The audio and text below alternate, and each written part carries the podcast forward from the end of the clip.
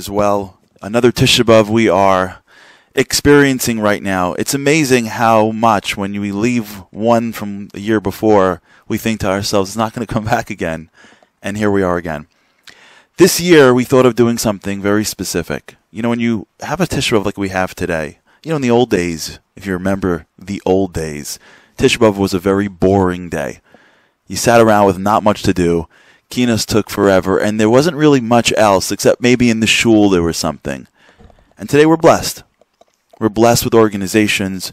We're blessed with technology that the Kodesh Baruch Hu gave us for this purpose. To be streaming and to be learning and to be teaching and to be spending our entire day literally back to back.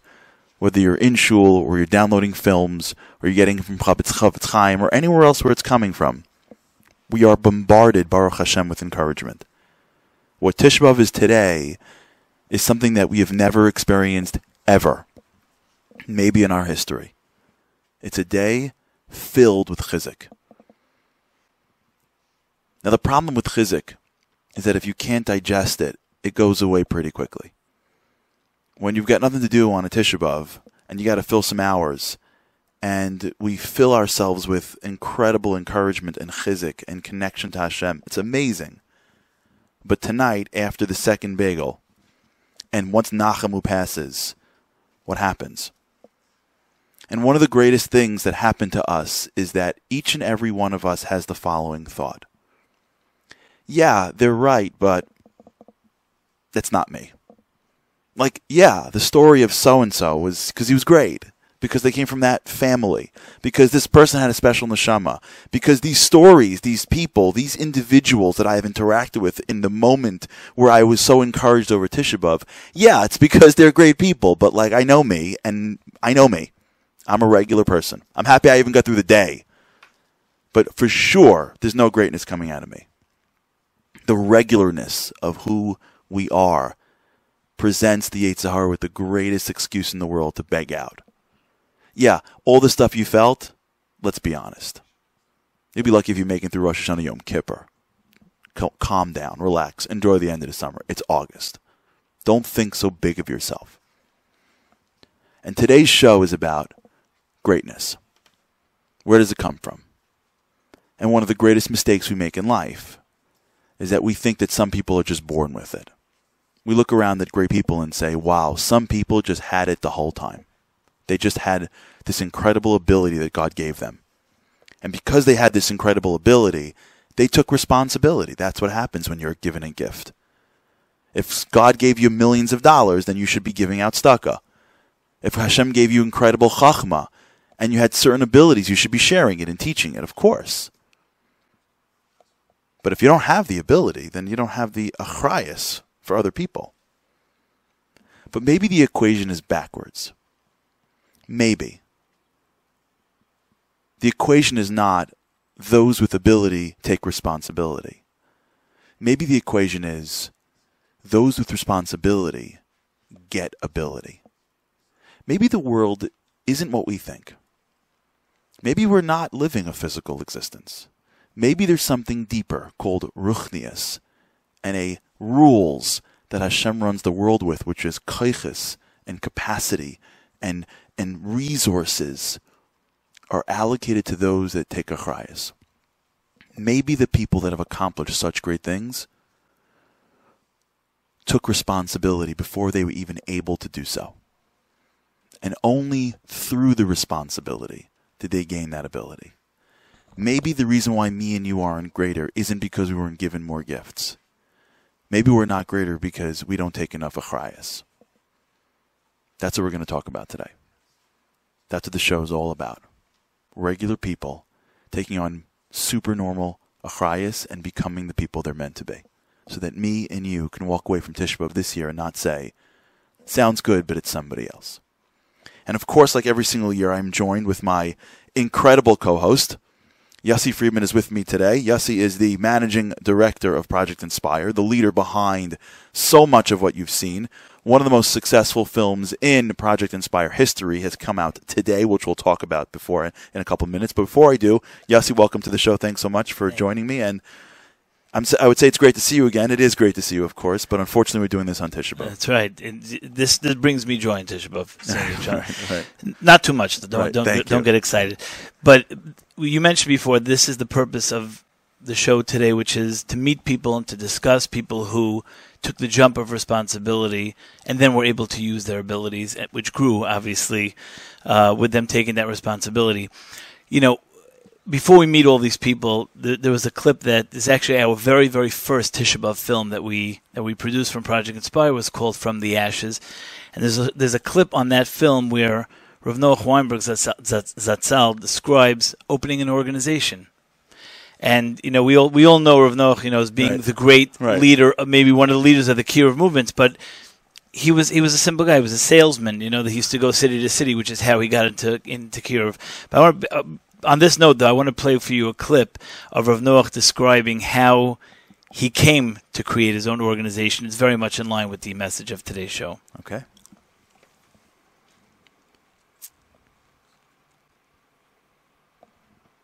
And I started my first yeshiva or my first organization. And all the subsequent was because I believed one thing. That if I come to a human father and I say, Your son is drowning, I need your rope. Would you please give me your rope? the guy's going to give me his rope, yeah? Is that right? So I'm going to come to the Almighty and say, Almighty, I need you to help me. I want to save your children. Do you get that? That's the only reason I ever started. I didn't know what to do. How do you make money? How do you raise money? I mean, I never asked for money. Huh? I figured the Almighty will help me. I didn't know how to make an organization. Try it. The Almighty has to help. He's got to help me. I'm going for His children. He's got to help us. We're going for His children. I mean, I think that's the key. The ability for, and this is what Rav Noach stood for, I think, and, and everything that we see about him as Rav Noach the untouchable, the Rav Noach knew everything, the Rav Noach who, of course, he was given a gift by Hashem to just do everything right. But no one understands the real story. And the real story is an individual who, who went beyond himself. And even the way he said it was, Hashem has to help us. Like the concept that I want to do what's right and I'm going to wait. The ability, and I think this is what's going to talk about. I want to get into the film. I think this is one of the key moments that people have to understand is that when you look at the lives of great people, they all take some leap into the abyss, into the world of, I don't know how to do this, but it has to get done, and I'm going to do it anyways. And lots of people hold their whole lives back waiting for it all to figure it out, and it never gets figured out. Because to be worthy of it from Hashem, you have to jump into it. So this week, this year, you guys did a film. Every year, your films are amazing. This year, you did a film that people are going insane about. And tell me a little bit about it because I think it's breaking records and, and the feedback. And I saw it with my wife today, and we were just like totally blown away. It- It's such a film of it. If you haven't seen it yet, you have to. Give us a little bit about what the film is, where it came from, and who, who you profiled. Sure, so Charlie, so very much in line with what you were saying before, which is we think that, you know, we're great and, you know, God gives us these like amazing talents, like you can use them and you can help people. The film that we chose to, to produce this year is called Man at the Wall, which, as you know, is Rav Meir Schuster Zatzal. And Rav Meir Schuster was not um, the people's person. He was not a guy who would stop you in the street for a chit chat and to find out, you know, where you were from, etc. In fact, extremely the opposite. In fact, you know, if you saw the film, you see um, he was uh, coined as someone you would never have hired him for the job that he did. Right, you know, right. that, that that's you know, I, I hope people don't say that about me. You know, Right. That, I remember there was a point in the film where someone said he was learning in Yisrael. Do you remember that part? And someone said, if I looked at the entire beis medrash, the last guy on the list to make a difference in, in, in that, to that level. And, and here's a man. Who, here's a man who jumped into it. And for those who saw the film, know that we have eyewitness to the very first time Rav Meir tapped someone at the shoulder, tapped someone at the shoulder at the hotel. It was way beyond his comfort zone. He jumped into it and single-handedly might have had the biggest success out there on a one-on-one basis. And and so the reason we produced this film is exactly for that point is that he didn't have those abilities. He wasn't born with them.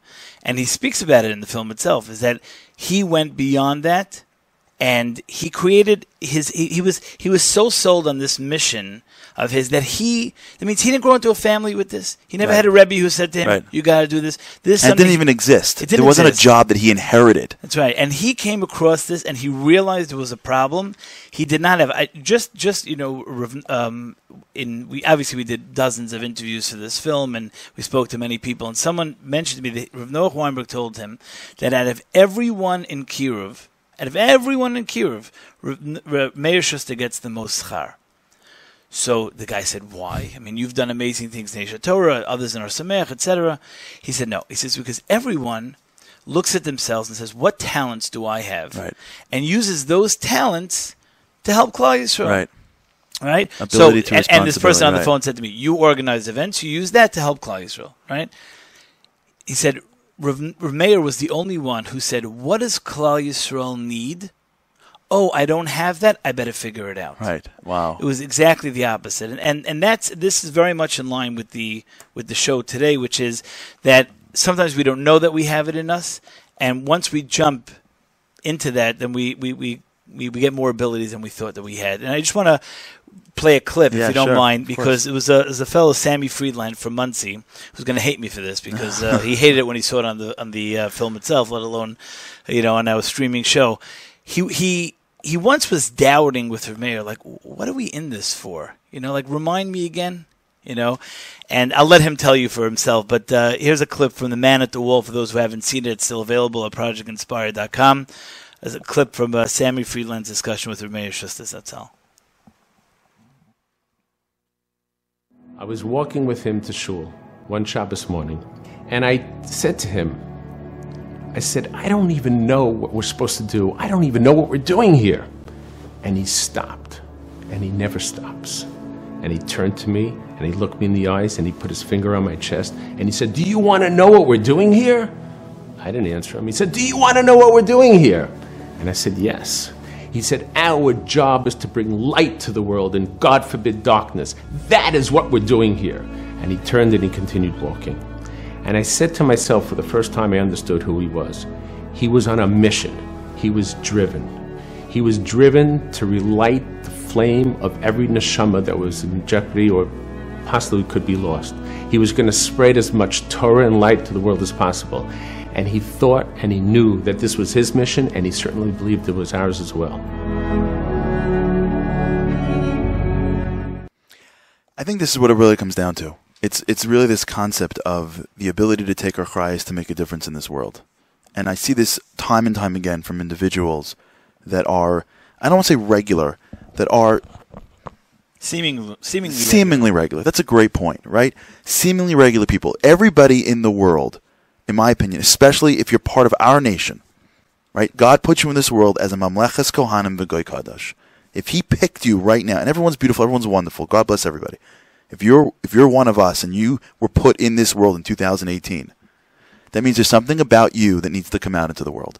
And what he just said is the mission statement for life. If all you do is say, my job is to bring light and not darkness, and not be held up by, am I comfortable? Will it work out? What's going to happen if it fails? And I'm not worthy, and all that stuff that gets in our way. But like you said earlier, Meir Schuster, this has to happen. I'm going to make it happen. That's where, that's how it works.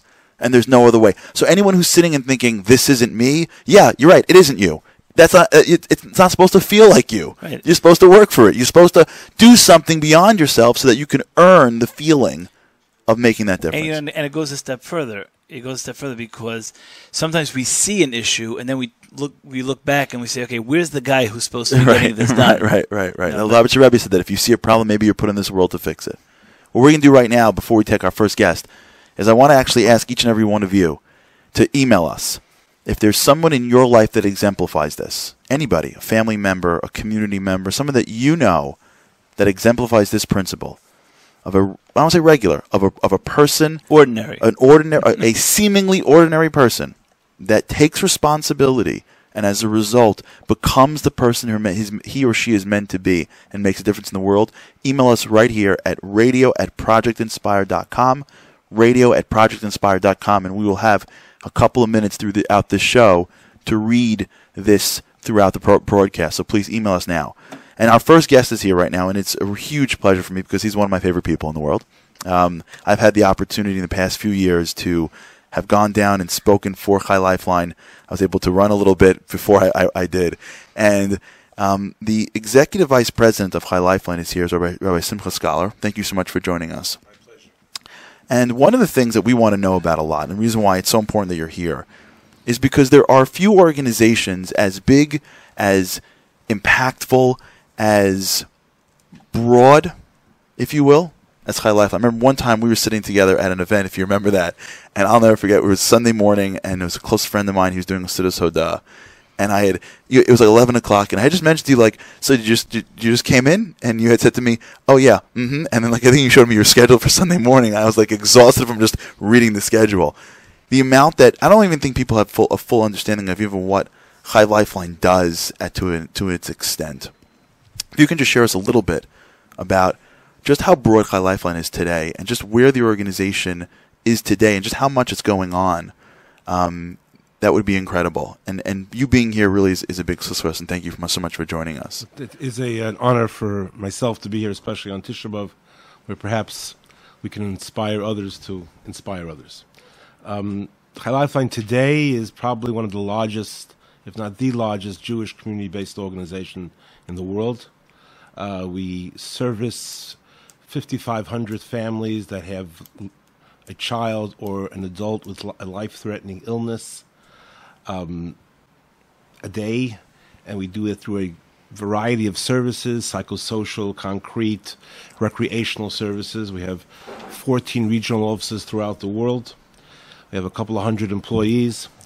And um, it's really a very, very large and impactful organization that affects the entire community, from the communities that are very, very affiliated to unaffiliated, to those that have payot and payas, and those that only wear ponytails. And we kind of merge the worlds together. It's really the um, the essence of Chai Lifeline is helping our fellow Jew. It's Avas Yisrael at its most pristine thing, loving our fellow Jew. And it started in Brooklyn with uh, six families, so uh, 32 years ago. So it, it really developed into this worldwide organization that has helped, I suppose, over the years, hundreds of thousands of people. And it's really been a privilege. But I think when people look at Chai and they look at the vastness and the and the huge budgets and the different events that we do, everyone knows Chai. There's not a single person probably in the affiliated Jewish community that doesn't know someone who we've helped. Whether they lived here in New York or they live in Australia or they live in South Africa or in Israel or in Europe. Chai is everywhere. But I think the most important thing was the mission statement that uh, Reb Shlomo Zalman Auerbach uh, Tzadik Levracha of blessed memory told me that it's worthwhile to create a worldwide organization just to help one person. Mm-hmm. And that is the key. I think the essence of Chai Lifeline is we're still helping one person. At it, right. And that is really, if someone wants to turn over the world, then someone needs to realize you started with one person. Yeah. So tell us how you started, because I think when people think Chai Lifeline today, they think that you woke up one morning and there was a multi uh, national organization right in front of you. How, can you take us back to that first moment? Like, wh- how did it start? Well, firstly, I was a very um, happy rabbi here in Brooklyn. Um, I suppose successful. I had a shul on uh, Avenue P. I was a, a, teacher in the Hebrew Academy, of the Five Towns in Rockaway, after in the high school, and that was my career path. After after I um, finished learning in, in yeshiva and, we we went through the kollel process, uh, that was our path. We were going to go and get involved in, in, in Jewish education, in the rabbinate, and the rabbonis, kiruv. That was what we were doing. Um, I met a gentleman who really is the person that laid the seeds of Chai Lifeline, Rabbi Pinchas Horowitz, uh, the Chuster Rebbe, the son of the Boston Rebbe. He, he was the one that planted the seeds. I had the privilege of farming it and plowing it and perhaps helping it grow. And he had this idea of helping a, a sick child. And I kind of thought that was a great thing. Let's help a sick child. You know, I had, we had a sick child in, in the shul. Uh, no one really knew 32 years ago the implications of illness. No one understood 32 years ago what illness really does to a family, how much of a outsider they were to to, to the community, uh, and this whole concept of normalizing illness, which was very foreign to the Jewish community, was becoming more and more in in the overall community. So we began and we began as a camp for children with cancer. And I got to tell you, I knew nothing about camping. My wife loved camp; she's she's a camp person, and, and we got some money from the state, and that's how we began. And then we saw this as an opportunity that uh, children from all different walks of life. We saw this as an opportunity of bringing the Jewish community together. Before you continue, what was it like, if you can take me to that first time when either you drove up on the first day of camp, not knowing anything? What, what was in your head when you were thinking, what am I doing? Like, uh, I don't know what was going you know, on at the beginning. Quite interesting, you know. I, I, I, from the very outset, I had a plan, but I knew the plan was not mine. Uh, I, from the very outset, I knew that we had to make this thing happen and grow it, but I knew the plan is not mine. Hmm. Now, I did not train myself for this position. I did not have the appropriate degrees or the experience. I just kind of followed the lead that Hashem showed me. So you're right. The first time that we went up to Camp Magen Avram, which was really the um, the place where Camp Simcha was in its first year, I, I, like this is crazy. Like like like what's going on over here? But then we kind of learned, and we, we kind of developed, and we, and just developed. And um, I think I think the most important thing here is that people can make a difference. And people people sometimes get afraid of, of the, the, opportunities that they have. But people can really make a difference. Everyone looks at a worldwide organization and say wow you know look how big this is. But the truth of the matter is it wasn't always big. It was very small. And it was uh, you know a step by step process some very difficult steps and it's but people people make a difference. Yeah. Individuals can make a difference. You don't have to be a full time per chesed or kiruv or uh, professional to make a difference in this world. Every human being can make a difference. And in fact, that's probably the greatest resource the Jewish community has. Besides the philanthropy and the money that they are giving and need to give and give more, but the ability that they have to get involved on a on a timely manner, giving up some time in their efforts and their expertise, that's beyond important. Maybe yeah. sometimes even more important you know, than contributions. And yeah, yes, I, I just. At what point did you find yourself kind of like falling into this, maybe beyond your comfort zone? And you said to myself, and you said to yourself, "Is this really what I want to be doing? Is it too much risk? Do I really have it in me?" And you pushed yourself over the you know that edge.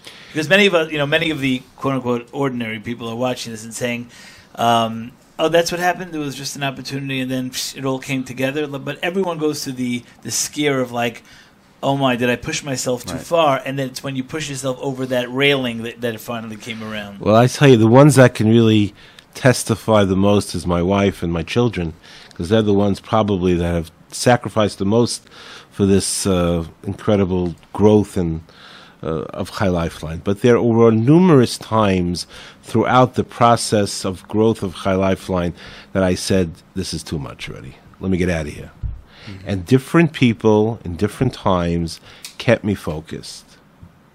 There were times I said, "What am I doing here?" The the the the resistance from the community is great.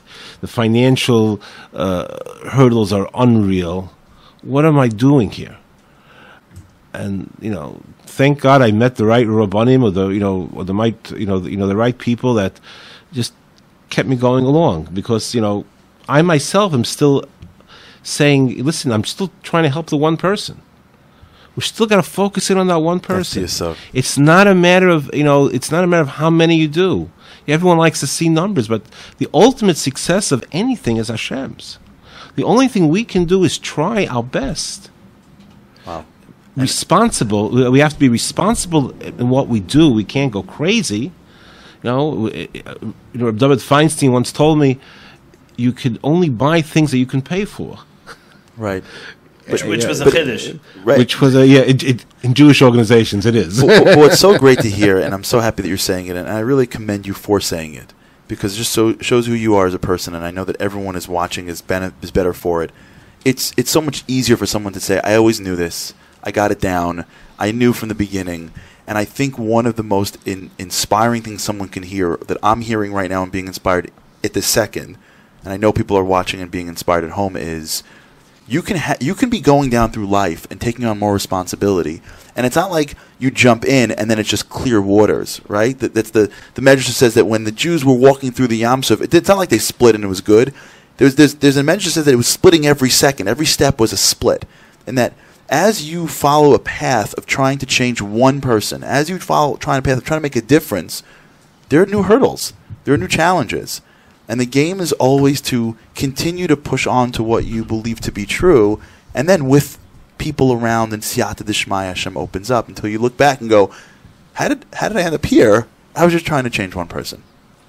I think the ultimate lesson, especially in the world of chesed, is that generosity and philanthropy is not a Jewish thing, it's a universal thing. There are many generous people in the world, there are many philanthropic people in the world. But generosity and philanthropy and even communal responsibility without the appropriate perspective or Torah perspective ends up to ends up to be first of all the antithesis of what Hashem wants and it can be destructive. Germany had the, the most incredible social social service system built in.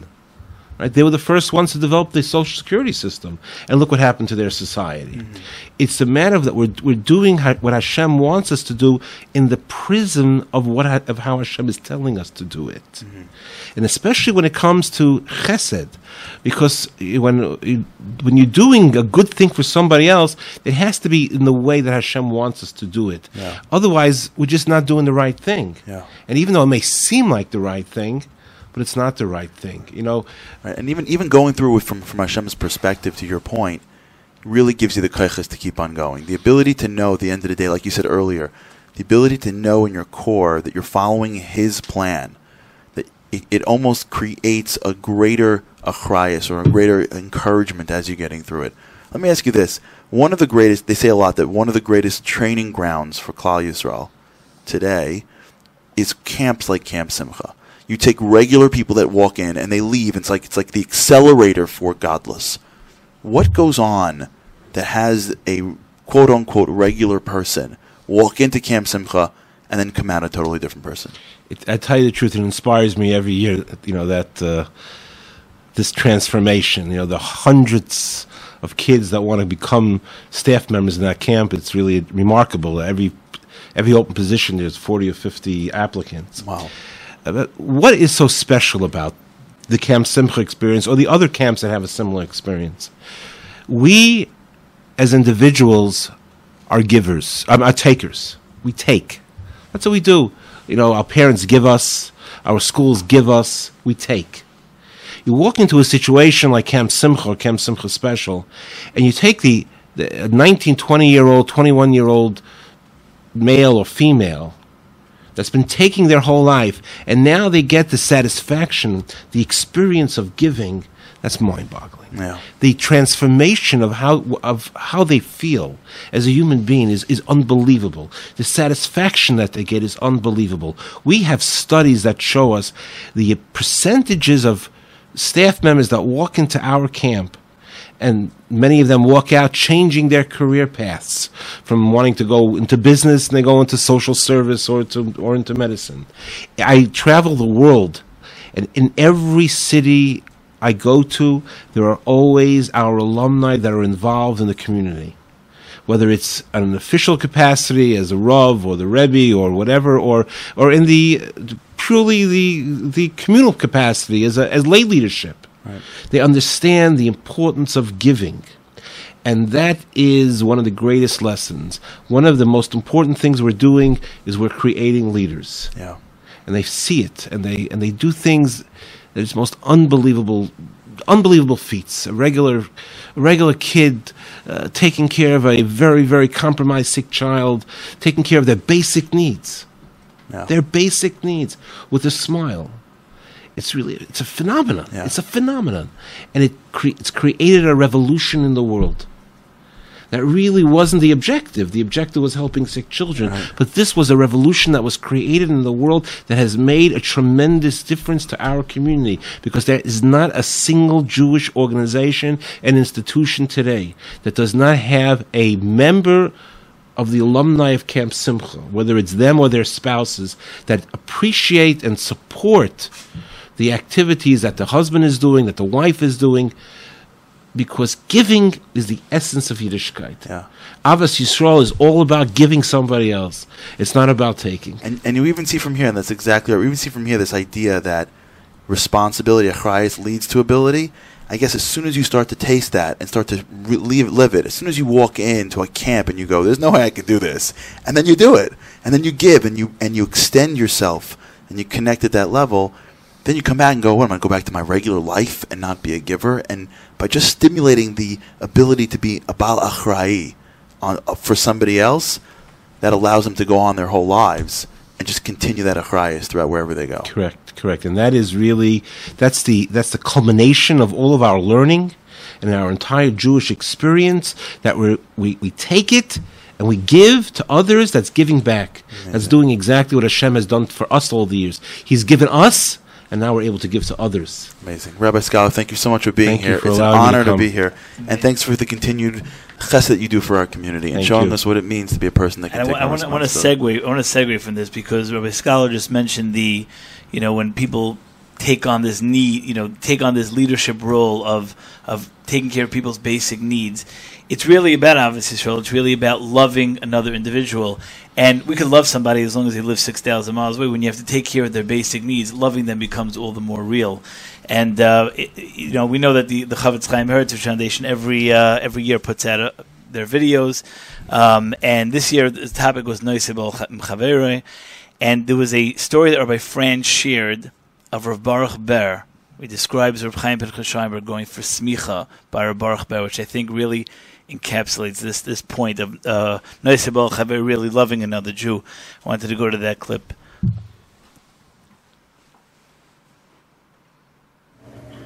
You know, people used to go to Rav Baruch Ber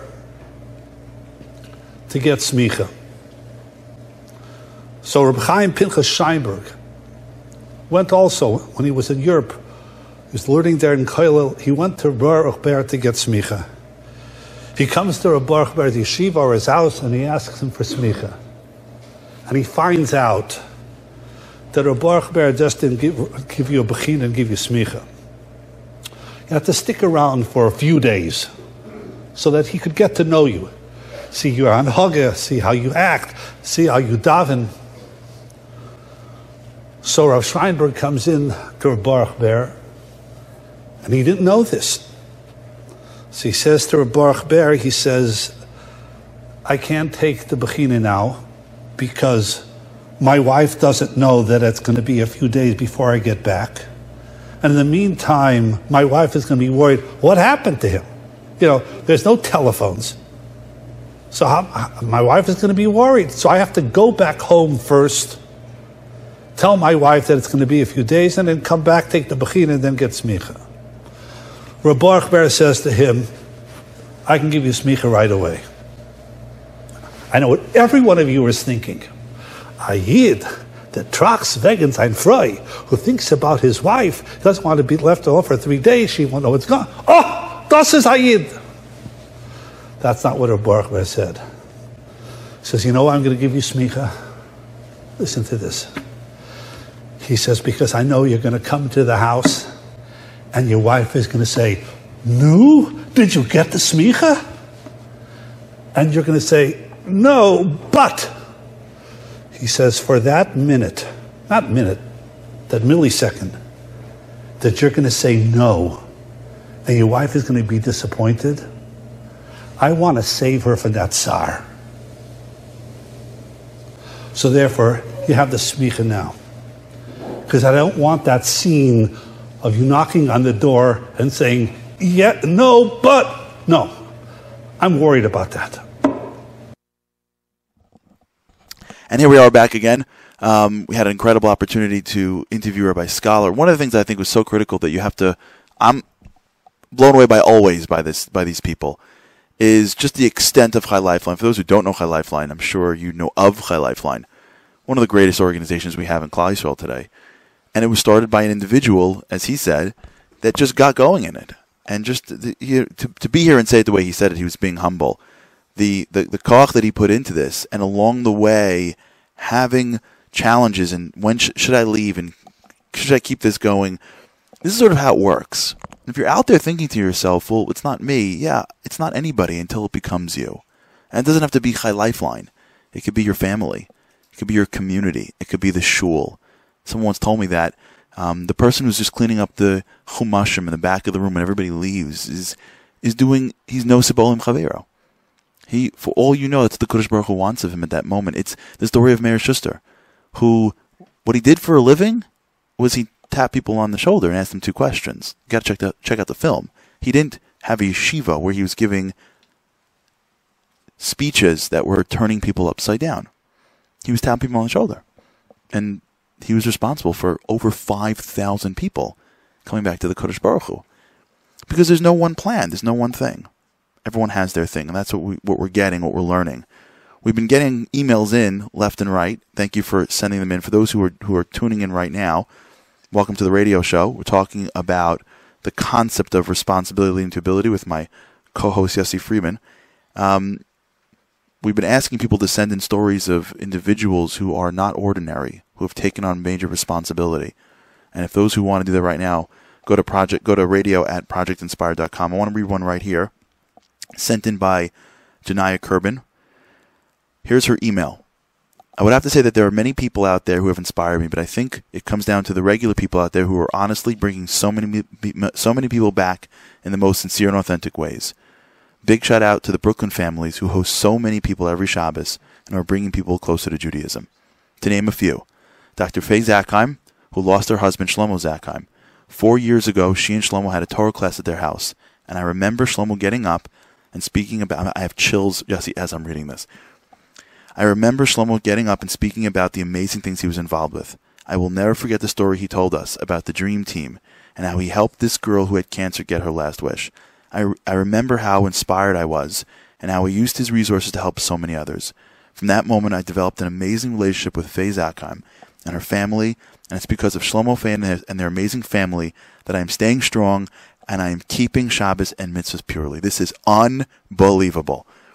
Every, she didn't write that. I'm just saying that. Every week she hosts secular Jews, and honestly, she's one of my role models and my inspiration. It is people like her and the countless families in Brooklyn who are honestly reaching out to so many every week. When people text us to invite us for Shabbos, that to me is the greatest thing I can anyone can do. Is that unbelievable? It's unbelievable. Fresh, hot off the press. Right off the press. Send in, send in your stories because this is this is Klal. This is what we're here for. This is who we are. This is the people that we are. This is the people that deserve Klal, the Beis Hamikdash. This is who we are. Right, and the beauty of this also is that people can't write anonymous. You know, Right. they, but they can actually write names, which we can mention. Yeah. This is unbelievable. People, people, I will try to get to all of you. If not, well, maybe we can even figure a way to post it somewhere so it doesn't go. You know, someone gets to read it and gets to be inspired by it. Um, but thank you for, for, for emailing in, and please con- continue to do so. Um, we're going to move on with our second guest here. We've got an incredible guest here um, that's with us right now.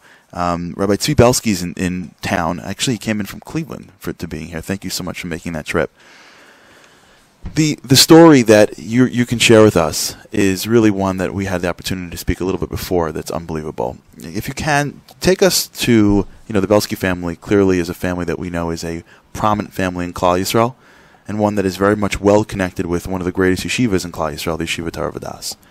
Tell us a little bit about how Torah Vodaas was even founded. Now you look around and go, oh, Torah Vodaas, it came down from Shemayim and landed in Brooklyn. But really, how, how was it originally founded? Okay, thank you, Charlie. So Torah all started uh, with one Yom Kippur, one faithful Yom Kippur, 100 years ago. Will be this Yom Kippur. 100 years ago, this Yom Kippur? 100 years ago. Will be Wow. this Yom Kippur, yes. I like that. And I thank my cousin Benjamin Goritz, who did most of the research about my great grandfather's life. So, my great grandfather Benjamin Wilhelm grew up in Poland. Uh, when he was 12 years old, he lost his mother. Um, he wasn't able. His father was not able to take care of him when he was 12 years old. So he was invited by some cousins who lived in a different Polish city. They invited him in. He stayed with them for two years. After those two years, um, they moved to Eretz Yisrael, and they weren't going to take him with them. So he had to find a new place. So for a short while, he went from cousin to cousin and finally landed up in his grandfather's house, who was very poor. His grandfather only had one bed, and his grandfather slept at one end of the bed, and he slept at the other end of the bed. And uh, about a year later, Binyamin, young Binyamin, he was 16 years old at that point, he woke up to the traumatic discovery that his grandfather had died during the night. And he had to bury his grandfather, find the Chevra Kadisha and bury his grandfather. This type of background, by the way, as you're starting, I'm thinking if this would be today, that kid would be totally blown out. I mean, right. the, the level of tragedy that goes through before they're 16, it's unbelievable. That's right, right. And um, he was all alone, completely alone, a teenager. He had no money. Um, he was also afraid of being drafted into the Polish army, and he needed to do something. So he got a letter from a friend who had emigrated to the United States a year earlier. His friend said, "Come to America." There's a bunch of young guys who created like a fellowship called Chevra Das B'nai Yisrael, and they had two bylaws. You had to keep Shabbos, and you had to be Kavei Itim Latira to be part of this Chevra. And he said, "Come join us. Come to America, and uh, you'll make it. You'll be good. You'll have to stay from." And Binyamin never went to yeshiva. He didn't have the opportunity to learn yeshiva.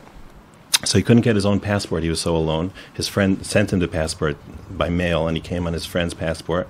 Talk about an undocumented citizen. And um, he came. He uh, he uh, settled in the Lower East Side in a tenement. Got jobs. Got fired every week because he was keeping Shabbos. And after eight months, he went into business on his own. So, as his fa- he got married, he settled in the Lower East Side, and as the family was growing, they wanted to move to the more spacious Williamsburg across the bridge. But there was no yeshiva in Williamsburg. There was a yeshiva in the Lower East Side, RJJ, but there was no yeshiva in Williamsburg. And they said, we can't move to Williamsburg if there's no yeshiva. So he started talking to some people in Williamsburg about opening yeshiva, and they said, there are so many chashiva, wonderful people in Williamsburg at that time. There were chashiva rabbanim, but they had tried so many times to open yeshiva, and the attitude was despondency, despair, hopelessness. It was just dejection. They, they tried and they said, forget about it. This is America. This is Brooklyn. You're never opening yeshiva. We will never have yeshiva in Brooklyn. Wow. And he was really, really upset. And when he, he just, they, they said he was dreaming.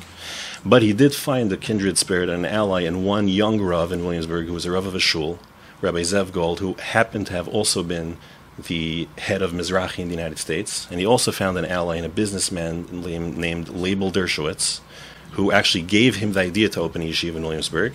Label Dershowitz is the grandfather of the famous Harvard lawyer Alan Dershowitz. So the people that started Torah Vodaas was the head of Mizrahi and Alan Dershowitz's father. Grandfather. Grandfather. That's right. I love Klal Yisrael. This is That's great. right. And I actually I I got that. an email from Alan Dershowitz That's- last Thursday confirming that. and he said his grandfather, Label, or Louis, was very, very proud to have been a part of I love that. starting Yeshiva Torah Vodaas.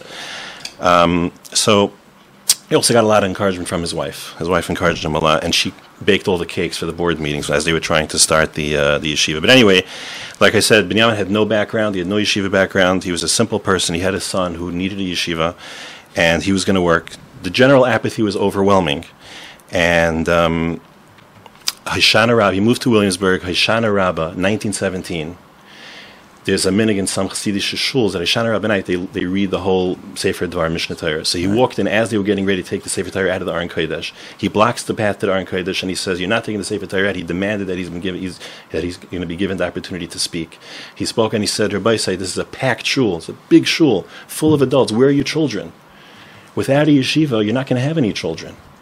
No, he And wasn't. He wasn't appointed anything. He wasn't appointed by anything. He was a regular He was a person. businessman. His store, Wilhelm's Housewares, is still on Division Avenue in Williamsburg. He was a businessman. He never went to yeshiva. He just took it upon himself. Took it upon himself. That's right.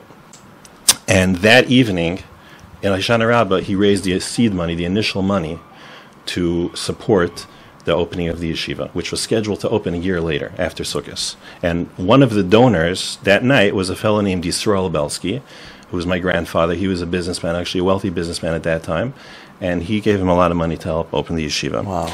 So, you know, like we said, next Sukkot they were going to open the yeshiva, but by by the time the summer came around, they only had only enrolled 45 boys in six grades. 45 students in six grades is not enough to support a yeshiva. Not not enough to support a But budget. wasn't Williamsburg packed with It was Jews? packed. There were thousands and thousands. So where were all those kids people. going? They were going to public school. They were How all going to come? public school. Because that was the the, the milieu of the time. Where That they felt was- like was it people was it too expensive?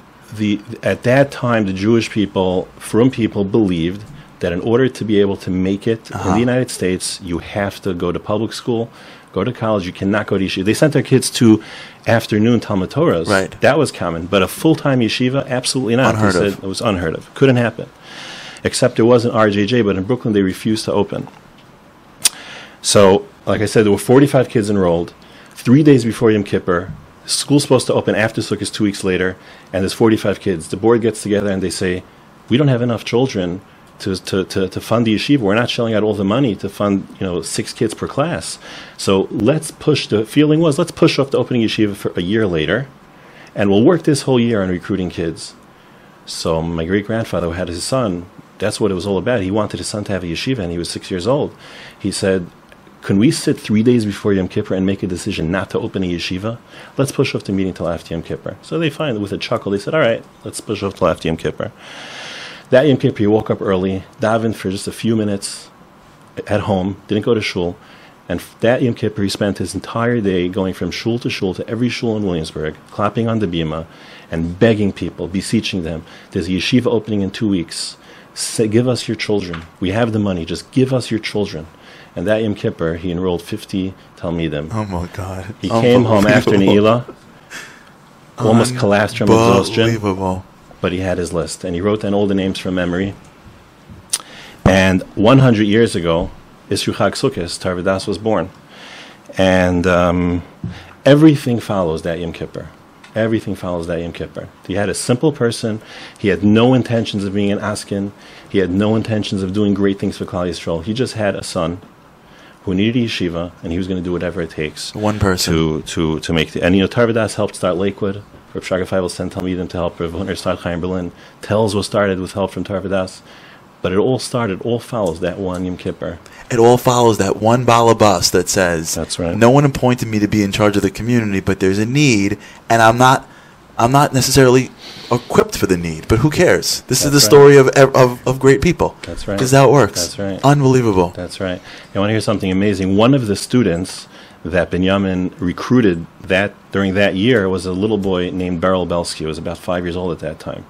Beryl Belsky enrolled in, in the yeshiva. By the way, all his older siblings are not frum. They all didn't go to yeshiva, but Beryl was the youngest, and he went to yeshiva and became frum. And 20 years later, he became the son-in-law of Benjamin Wilhelm, and Beryl's my grandfather. So, And Beryl's uh, the father. Beryl's son, my Right. father was there. true. ended up being the Torah Vodaas. Unbelievable. So, And that, that from from the balabas who sees so from from from Mr. Wilhelm and having that balabas Yisrael Belsky Senior giving him the money to then getting his son to join. that's right. which is a big deal for him. If he was a big balabas, Sure, he probably sure, just wanted his kid to be sure. successful as well in That's business right. and thinking that the That's way he right. becomes successful in business is public school. That's right. And then who knows that that would be one of the pillars in Klal Yisrael. That's right. That's right. Unbelievable. And, Unbelievable. and he took it upon the way he took it upon himself. You know, you, lay this down Yom Kippur. You know how many people would have told him Yom Kippur. You know, if daven and shul, like Yeah, he knew right. the future of Klal Yisrael. Something in him said the future of yeshivas yeah. is in this Yom Kippur, and that's where I need to be. It's, it's unbelievable when you see the sort of the, the parallels in the story. Even what we said earlier, Simcha Scholar was here, Meir Schuster, you see these parallels in the stories of it all comes down to very simple principles, which is you're really after one person. It's not about building a massive organization. We think it's either going to be, it's, it is a lot of times with people. It's like, when are we building the, the worldwide? What, what's the worldwide? I want my kid to have a yeshiva. Right. I want, I'm, I'm looking at that one person. That's But when you hit that darkness, that could be where Hakadosh Baruch Hu is testing you. You know what? It's not going to be easy. You started yeshiva. You think you're done? You're not done.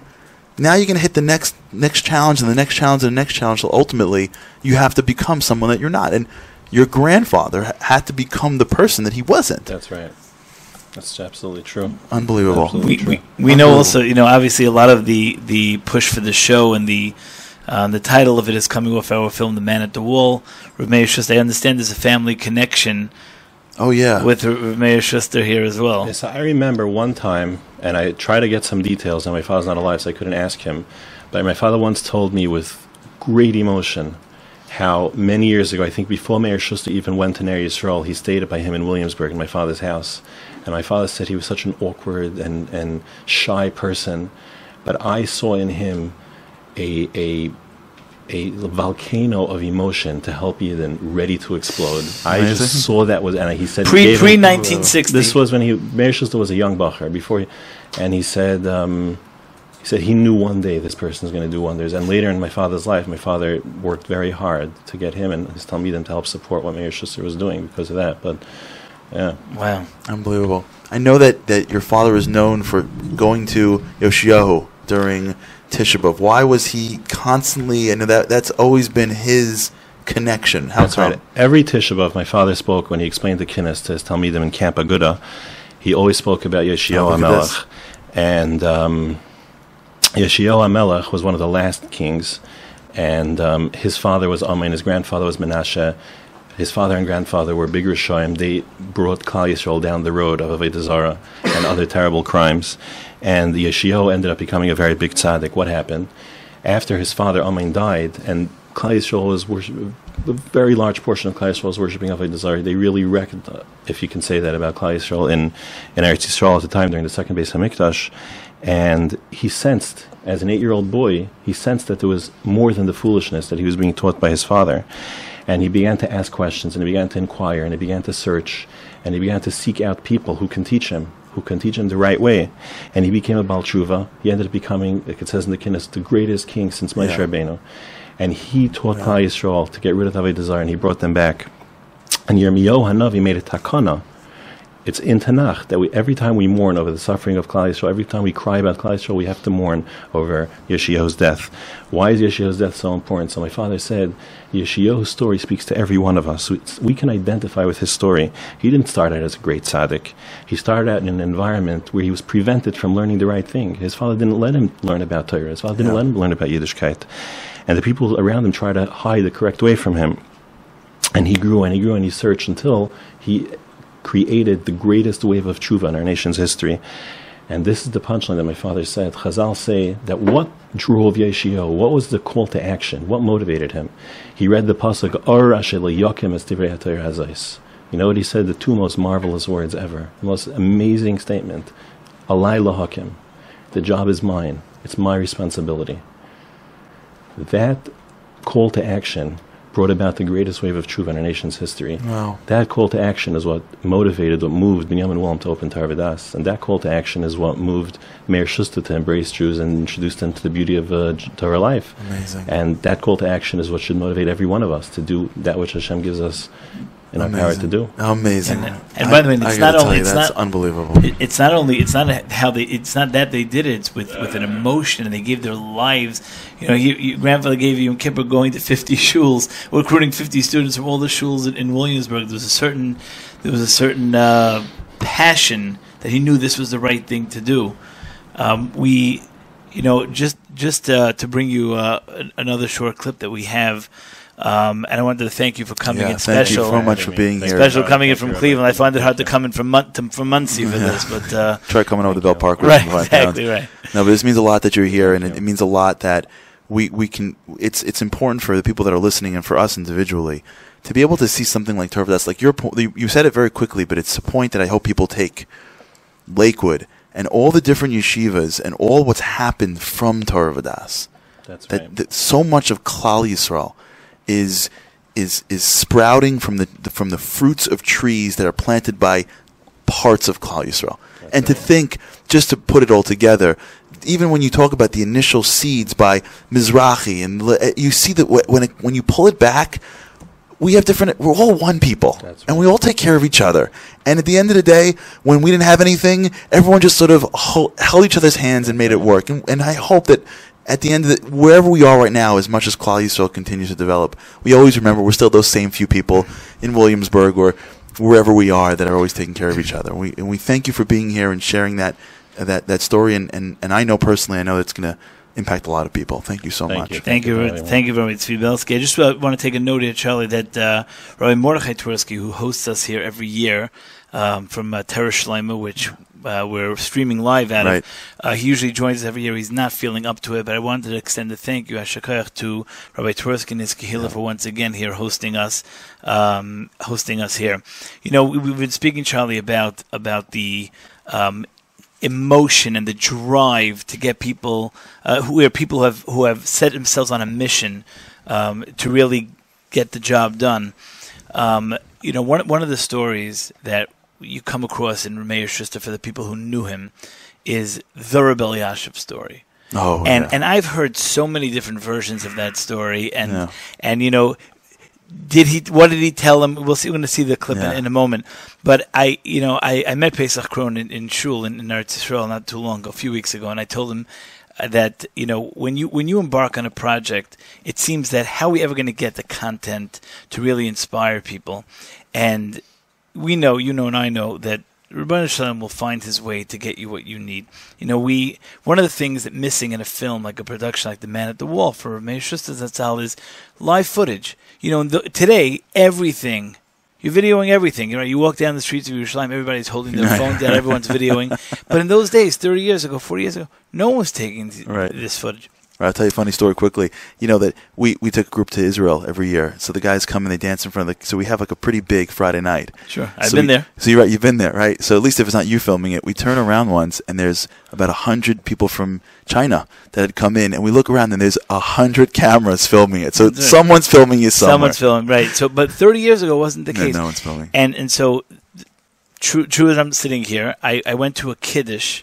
Someone had a baby girl. They made a kiddush in in uh, in Maladaf, the neighborhood that I live in. And I, I walked up past Mrs. Schuster, Rav Meir's uh, Rebbitzin, and I decided, you know what, let me stop in and say good Shabbos to her. We've been working on this project together. And I knock on her door and I wish her good Shabbos, and she's so happy that I came, etc. And I and I walk away. And as I walk out of the door, a fellow's coming up the stairs. A fellow that I grew up with, he's older than me, and he says to me, Is that Rav Meir Schuster's Rebbitzin? I said, Yeah. He said, Wow. I remember her husband. I once filmed him tapping people on the shoulder at the Kotel. Oh my god. I said, you, you just have you have to be kidding me. You have to be kidding me. I couldn't wait for Shabbos to be over. You know, I was at his house, like you know, at this man, Right, right, right. you know, and from the VHS tapes, and uh, you know, and at the digitize. And then, of course, he kept telling me, I don't know if it's on there, I don't know if it's on there. But sure enough, we were able to get footage of our mayor live, and you see him urging this guy at the Kaisel, few, few of them, urging them. This is what he was about. And so, with that, you know, the, the Rebbe Elyashiv story about what took place, unfortunately, 44 years ago, uh, Rav Meir Schuster lost a daughter in a in a tragic car accident in Yerushalayim, and this is the famous story with all the facts involved. Uh, just to set the record straight, have been confirmed. The following is a story, the Rebel story with Rav Meir Schuster Zatzal. Meir he, he lost a child many years ago.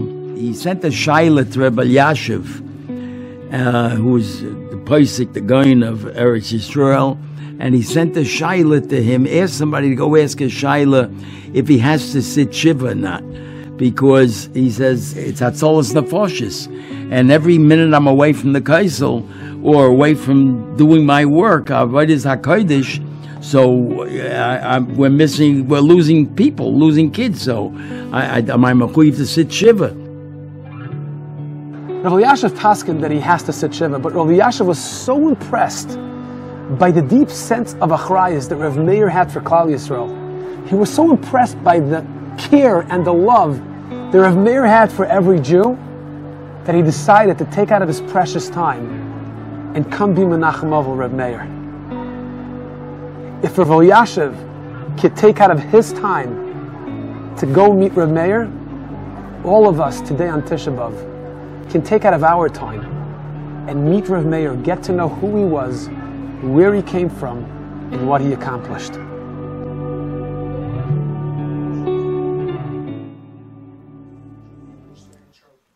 The uh, obviously, you know, coming off a story like that, it was just hard to fathom.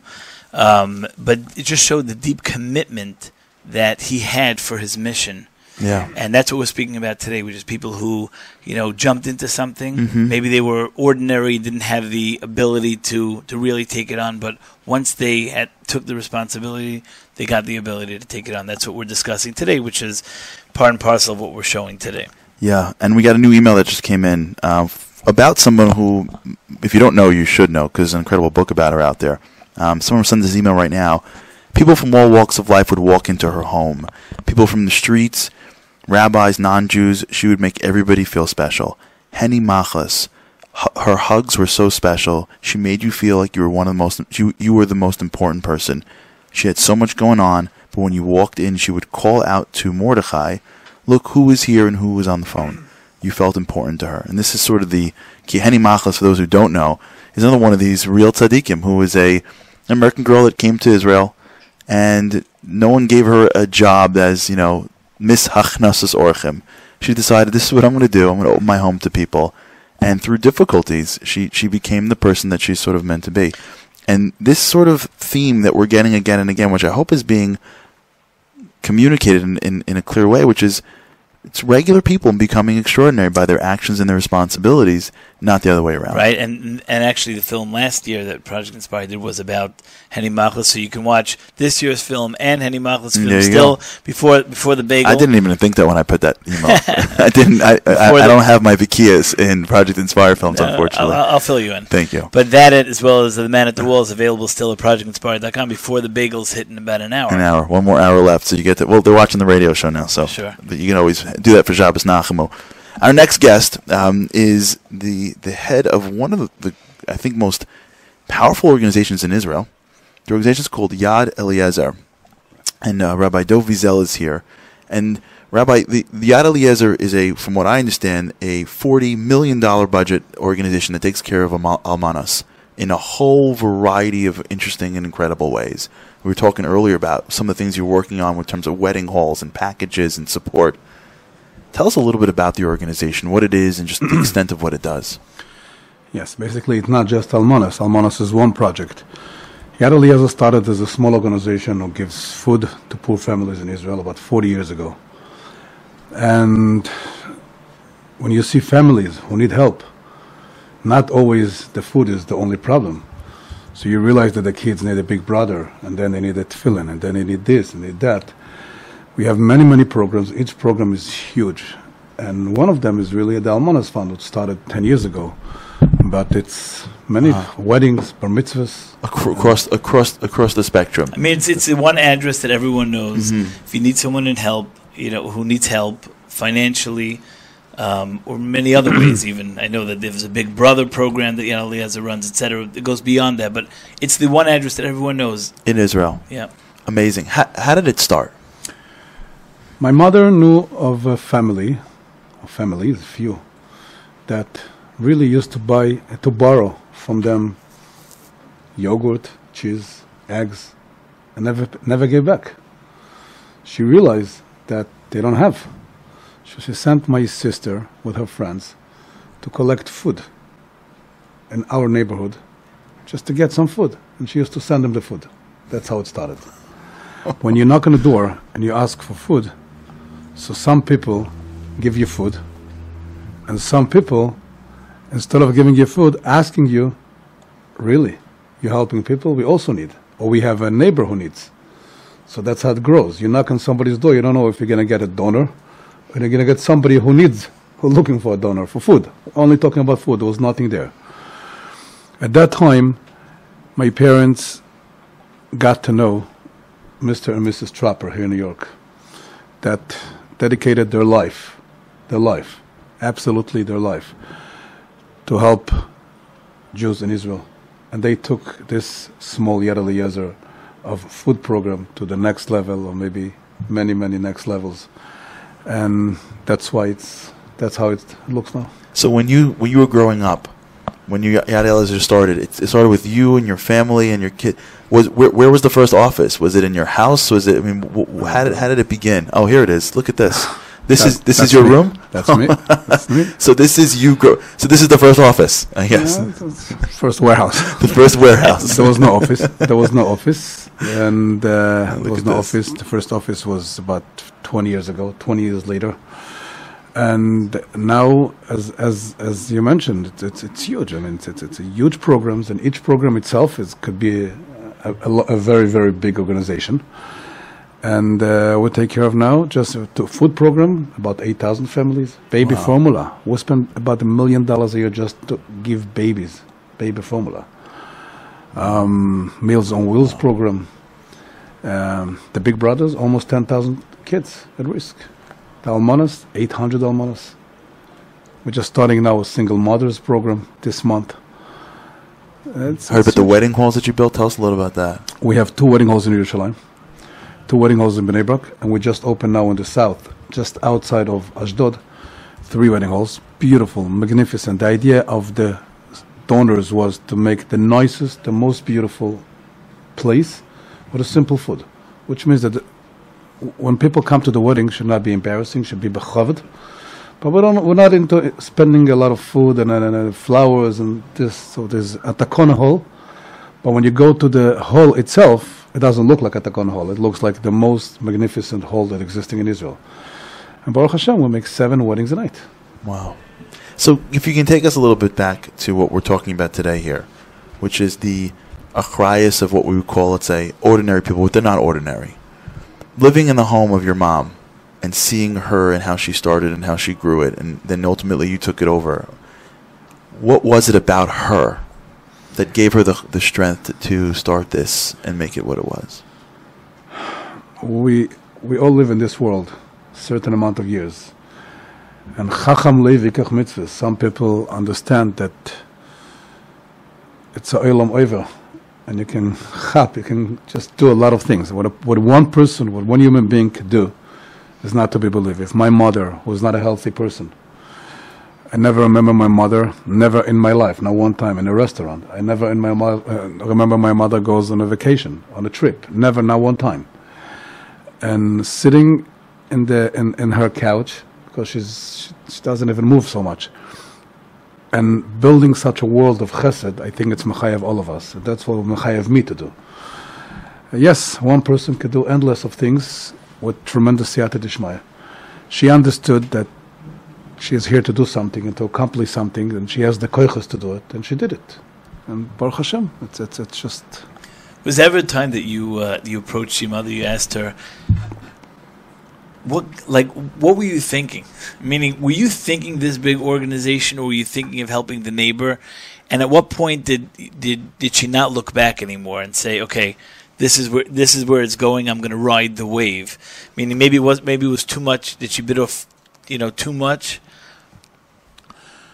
I would say that none of us ever thought for the next step because we would stop before the first step. it's too scary, it's too big, it's, it's more than $40 million. And it doesn't make any sense that we can raise this kind of money or we can even run such an organization properly. And Baruch Hashem, it runs properly. So everything was a pure, pure Kiddush Hashem and pure Siyata Dishmaya. Nothing is even to think that it's it's too big to think that you do something. Sometimes you get to a point that you realize right away that there's no way in the world that you do it. And yes, whenever we're starting a new program, and every program that we start, as I mentioned before, we're just starting this month a new project, and I'm sure it's going to be huge with Siyata Dishmaya without even thinking how. A lot of hesitations before any program because the experience shows that Hashem gives us program and then it becomes a world. But Baruch Hashem, it's it's the the the the, the always the goal is to help another Jew. Always the goal is to feed another baby. Always the goal is to to, to, to, to marry another couple or to help another almana. Should not be more almanas, but any almana that existing. And always the goal is to, to make the life to try to make the life easier to one more person.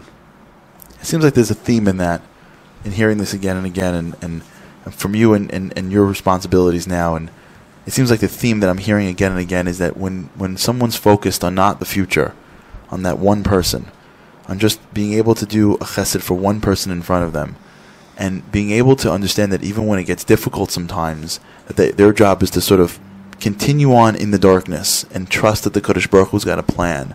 That seems to be the path that people are taking. When you get too big, it becomes you get lost. It's that next person that making the, the actual tangible difference, and that when when you're in a situation where it gets to be difficult, you don't have to figure it out. You got to just keep on pushing and let the Kadosh Baruch Hu do his part. Exactly. I want to hear something smart of my wife that I learned from it a lot to my work with the crowd.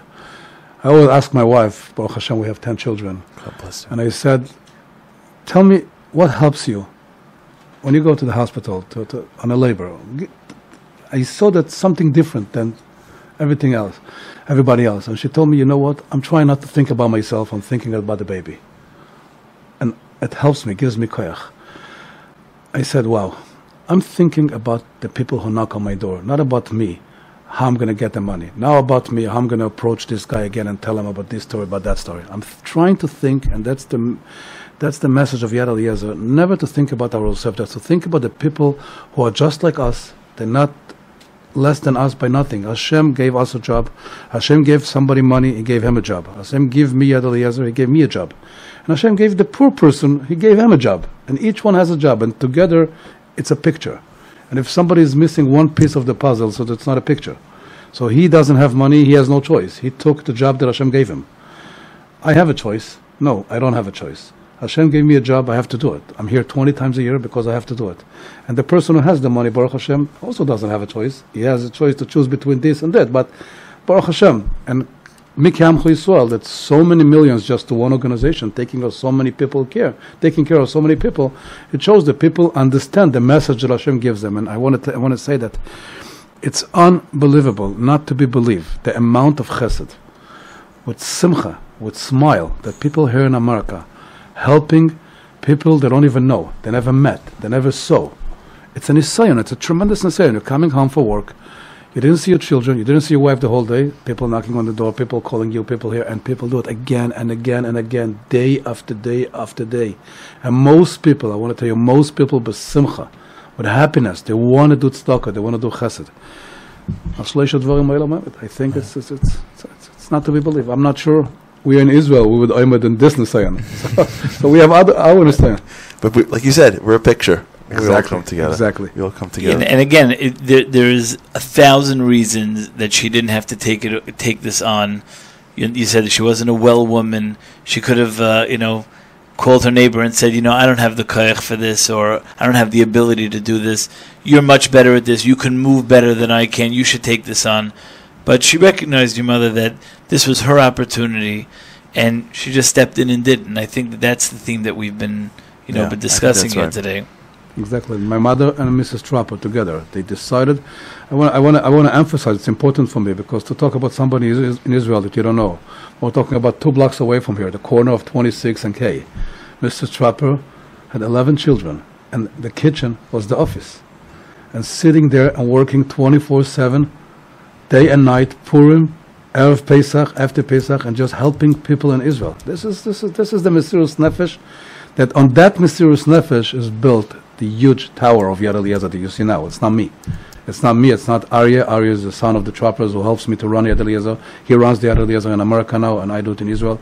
It's not about us. It's about the parents who gave their life with tremendous mesiras nefesh for many, many years. Now it's easier. Wow. Well, well, thank you so much for being here. Hashem should Thank continue to con- bless you and to, to have be matzliach and all that you do, and you should be zocha to be at a time where you get to see the Kodesh Baruch is taking care of all these people for you. If Mashiach Tzidkenu, we should retire Yad Eliezer and should be able to sit and be nen of Ziv Hashchinav of all the things that you've done. Amen. Thank you so much. Thanks for being here. We really appreciate it. I want to read one more email that just came in. Um, it says as follows I'd like to mention a wonderful woman who lives in Monsey, New York. Her name is Razel, Razel Weiss. Razel Weiss, for over 35 years that I know, that I know her, opens opens her heart and home to women who don't have a kosher mommy in their lives. Her husband, Rav Chaim Volvel Weiss, is a dayan at Machon Lahora, and their Hachnasas Orchim is amazing.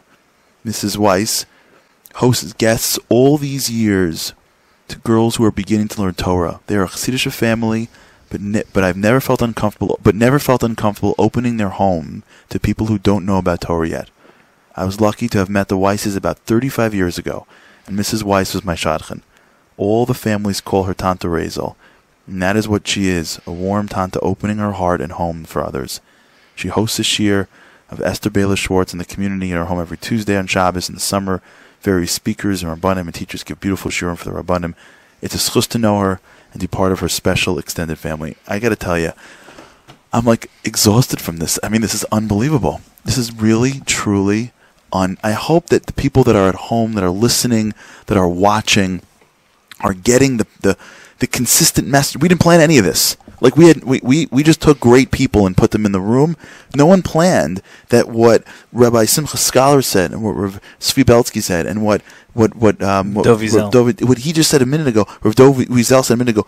The, the themes that are so parallel. It's unbelievable. It's almost like the blueprint of an a ordinary individual stepping in, right? Mesiras nefesh, focusing on one person. Stop thinking big. I see those people sometimes. They're ready into like, what what do we do when? I'm like, whoa, what are you talking about? Like, just help the person down the block. Like, the, the hasagas that even exist today didn't exist back then. Think about what Torah Vodaas accomplished. And it was one balabas who just knocked on people's doors and clapped on beamas on Yom Kippur saying, give me your boys. But just people that are going to go beyond their comfort to help another Jew. That's the game. That's the only, it's like as if that's the only prerequisite. You don't need the DNA. You don't need the brilliance. You don't need the family. You don't need anything. You know what you need? The ability to go outside your comfort zone to help another Jew. Right, and and you know what what it's all been the theme. You know the, what hit me most about um, about to that story with Rabbi Wilhelm was that it was going to collapse. Meaning, come Yom Kippur, the thing was over. Somehow he asked that it should be extended beyond, having no idea how he was going to get it done. right. And then Yom Kippur went shul to shul. Sometimes when it gets to a point of like, okay, I tried, I tried, Right. you know but but it's not happening like i won't be one of those famous organizations i won't be one of those big you know yeshivas it didn't work i tried Yeah. i certainly get score for that but at a certain point it comes to a time that if i'm really going to make this happen i have to take this on Yeah. and there specifically he went on his own gave up his yom kippur for it and, and you know and, Yeah. and knocked and, and knocked on the the beamas dangled the beamas in every one of those shuls I think this is where it comes from. And I think this is the difference. For those of you who are having this in your mind like we are right now and stick with us on this, I think this is the difference here. I think this is the distinction. Rav Dov Wiesel said it a minute ago. And I think this is, this is I think, and I, I don't know, maybe we can ask Tzvi and- when, when the show is done. I think when push comes to shove and you've tried and you're ready to give up, if it's about you, you'll give up. If things are about yourself, when that first wall hits, you're like, I'm done. Yotze, click, check. Come to Shemayim. I'm not a regular guy. But when you have the face of that person in your mind, when you have that little boy, like you said, I want my six year old to go to school, right? Like he was saying, when that person knocks on my door, I'm not thinking like, how am I raising the money? I'm thinking, I want to feed that family that baby right? When when some scholars sitting here and going, no, no, no, no, it's not about the organization. It's about the next person. The way they all do it is what they're thinking of is the next the, the person. Because if it's about me, I am not going to be uncomfortable for extended periods of time. The the strength that we need to go through long periods of time needs to come from a place of somebody else. It's the Moshe Rabbeinu of somebody else, right? The sheep on my back. And that's the difference. It's not what you got. It's what you're willing to give up for some, for one other person, right? That's my sister's life, right? It's not Klal Yisrael, right? We say the word Klal Yisrael as if like we're like our organization is like benefiting Klal Yisrael, right? It's not. It's, It's not. about the individual. It's one person. It's, it's the tap on the shoulder. That's Right. all it is. If and that tap can be your kids.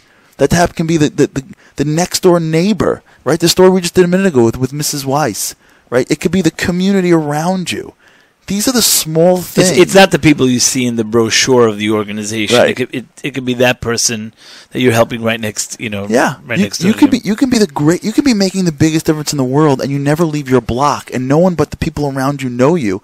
But your your impact can be unbelievable. Even what he's saying right now, when he's built this over forty million dollar budget, right? And, he, and he's saying it straight. It's not me.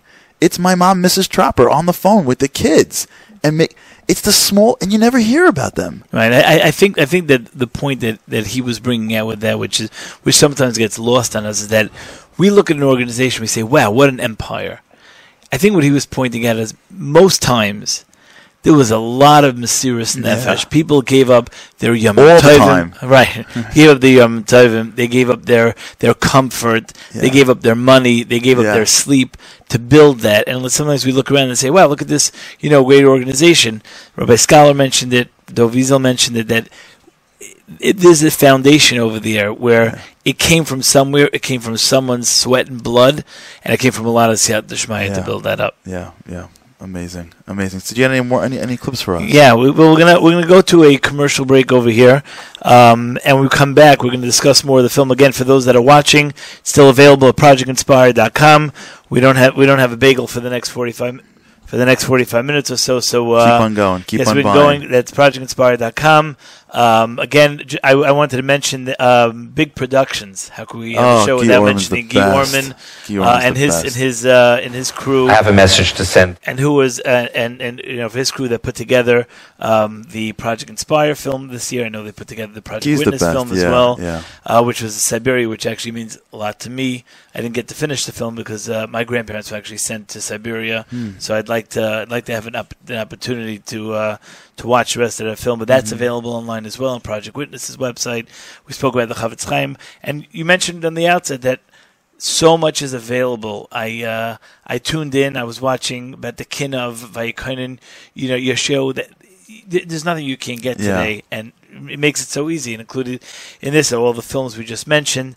Uh, we're going to go to a commercial break. We have more of the same. More people who stepped up into a role. Yeah, Um, we got a great one coming up on. When, don't go anywhere because we've got a great one coming up on the back end. Um, an organization that I'm sure all of you know, and really is an organization that is has has, has a strong foothold on Tisha B'av. So um, this is all going to come up on, on the way out. Right, and we, we, we just a message from our sponsors. We're going to, roll the uh, roll the footage of our sponsors, who of course you know have helped uh, put together the film. Um, as well as this radio show. Before we go to that clip, I just wanted to mention another sponsorship came in um, for a Schus for Shalema. All inspiration from the show for, should be a Schus for Shalema for Avram Tzvi Ben Sima. Um. Before we go, remember if you have stories, send us in. Project Inspire. Uh, I'm sorry, radio at projectinspire.com. Radio at projectinspire.com. And before we go, I want to just make sure we remember that, that line that he said, Rav Dov Wiesel. If you think too much about the last step, you're You'll never never- going to take the first step. What gadlus! I love it. We'll we'll be we'll be right back. Sharai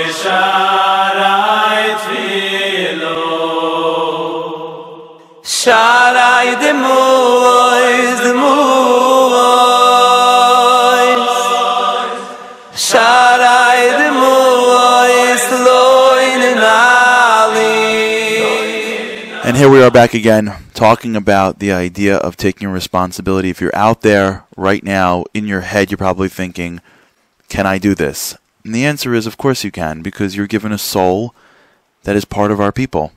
And if you're if you're thinking of somebody that you should be helping, it's because you should be helping them. Some of the greatest people that we have in our nation, we don't know. Th- some of the greatest mothers and fathers are given children that are very difficult. Maybe they have special needs, maybe they have other issues, and just how you treat them. How much love you pour into them, you're you're a hero. People on people on the street, people on the block, that person you stop on the street and say, "Come for Shabbos." The story you, you read this earlier from Janaya Kerban about just the people in Brooklyn that she mentioned. It's it's, in, it's so many communities. If you're there, just ask yourself right now. It's Tisha. It's Tisha.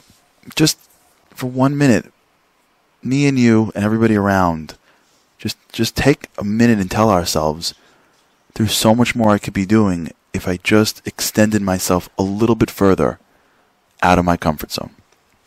A little bit more in my head, the picture of that person who needs the help and not me who needs to be comfortable.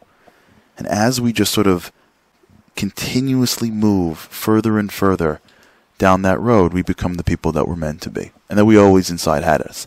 We had it inside us always. We have someone on the phone today who is definitely a person like that. His name is Yosef Davis. He is one of the founders of Torah Anytime. Yosef, welcome to the show. Hi, Charlie. How are you? I am wonderful. And for those of you who, I, mean, I don't know anyone who doesn't know Torah Anytime anymore. Like I would say for those of you who don't know, if you don't know Torah Anytime, I don't know where you've been this Tisha B'Av. But I think it's every Tisha B'Av, Yosef, that Torah Anytime almost crashes from the amount of people that, that log on. Is that true? Well, we haven't crashed uh, in 2014, thank God. It's, uh, yeah, it's a big server list, that's for sure. Baruch Hashem. You should you should always never crash. Um, so tell us a little bit. Tell, tell us a little bit. Torah Anytime is one of the most ubiquitous names today in, in Torah online. As you say, it's the it's God's reason for the internet. The amount of shiurim that people are downloading and seeing on Torah Anytime is literally not. It's incomprehensible to anybody that was around or alive 10, 15 years ago to think this is happening. Tell us a little bit how it started. And well, before you do that, tell a little, tell us all a little bit about where it stands today. Let the audience get a sense of the extent of Torah Anytime. Um, we, we're still, you know, we're not going to uh, go into all the analytics and tally up all of the stats until Tisha B'Av's over, uh, but uh, we definitely um, exceeded surpassed you know, everything that was happening last year. I can tell you last year we had about 188,000 unique visits through the website, the mobile app, and the telephone system that we have available, and uh, there's also a channel as well. Um, but uh, it, it was it was it, it, beyond anything that we imagined either. We were planning for you know for for anything. We, we opened up the servers and we did everything we needed to do, the load balancing, the testing, all of the you know technical work that went into it, and uh, managing all the streams. But uh, yeah, the the amount of people, the sheer amount of people that want to learn and call yourself, and that have the, the desire to just you know to really, you I think what you mentioned before is reach a little further. We've been so so blessed Yosef? to see from from our vantage point. Yo- Yes, sir. Yosef, I, I, Yosef, you get you, we have a little bit of a bad connection. Do me a favor, just hang up the phone. We're going to call you right back. Call right back. But, but Charlie, you know, now we have Yosef on on the phone.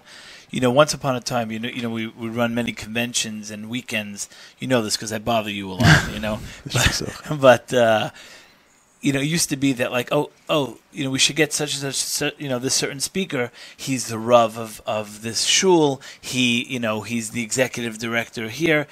Today, it's like the new bio of speakers is that he has the most hits on Torah Anytime. You know, he is the most watched Rav or, or, or Rebbe on on uh, on Torah Anytime. It became a platform Yeah. where it doesn't have to be in a shul, it doesn't have to be anywhere, but literally anywhere, driving or anywhere walking. This, oh, it's unbelievable. It's unbelievable. and and Tisha B'av is obviously, uh, you know, the amount of programs that they, that are running daily. Uh, and besides and, the Tisha B'av, the whole team, the Torah Anytime team, all of them. There's a, there's, there's a chevra of these tzaddikim. They're everywhere, and not only that, but people don't realize the volunteer, the volunteer army that they have. I was upstate, and the guy's like, "Hi, mind if I film you?" I'm like, "What? How did you get here?" I- I mean- He's like, "I'm just here volunteering for Torah Anytime." I'm like, "Are you kidding me?" we ran. We ran a Yarchei Kallah for Rav Noach Weinberg's in uh, in Eretz Yisrael. Before we knew it, there was a team that showed up. You know, they were covering the shiurim over there. It, it's it's literally unbelievable. and by the way, you think this is simple? You know, they have to No. film it, they download it, they upload it. Yeah. Israel internet speeds, you know, it can take them all night just to get the shiurim up online.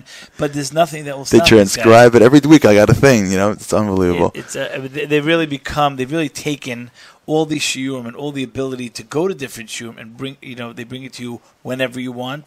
Um, you know, it's the it's it's the kosher Netflix, if you will. You know, it's like whenever you I don't like. know what that is. Oh, what yeah. are you talking about? I don't know what you just said. We're just saying we're trying we're trying to get him back on.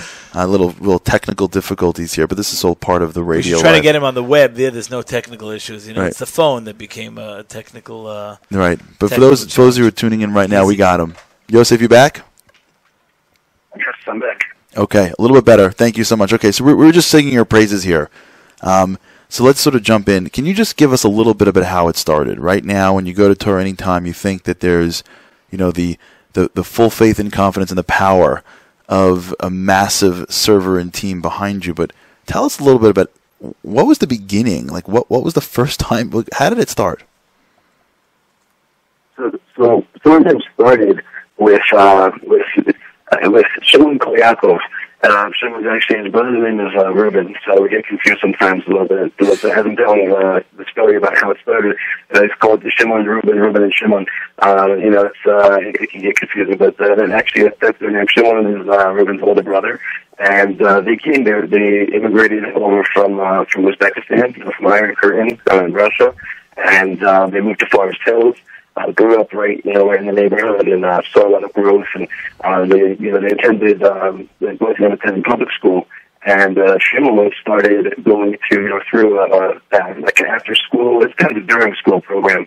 Uh, Rabbi Deutsch, Rabbi Deutscher, his name is, and he, he took him out, took him out of school and, uh, and, and got, you know, got permission from his parents. Um, God bless them, amazing people. And, uh, and he, he uh, started going to Shiurim. For that, he started going to Shiurim at the Visco Rio, at the Torah Center in uh, Forest Hills, where, where Charlie, you were just uh, earlier today, and uh, actually last night, right, last night.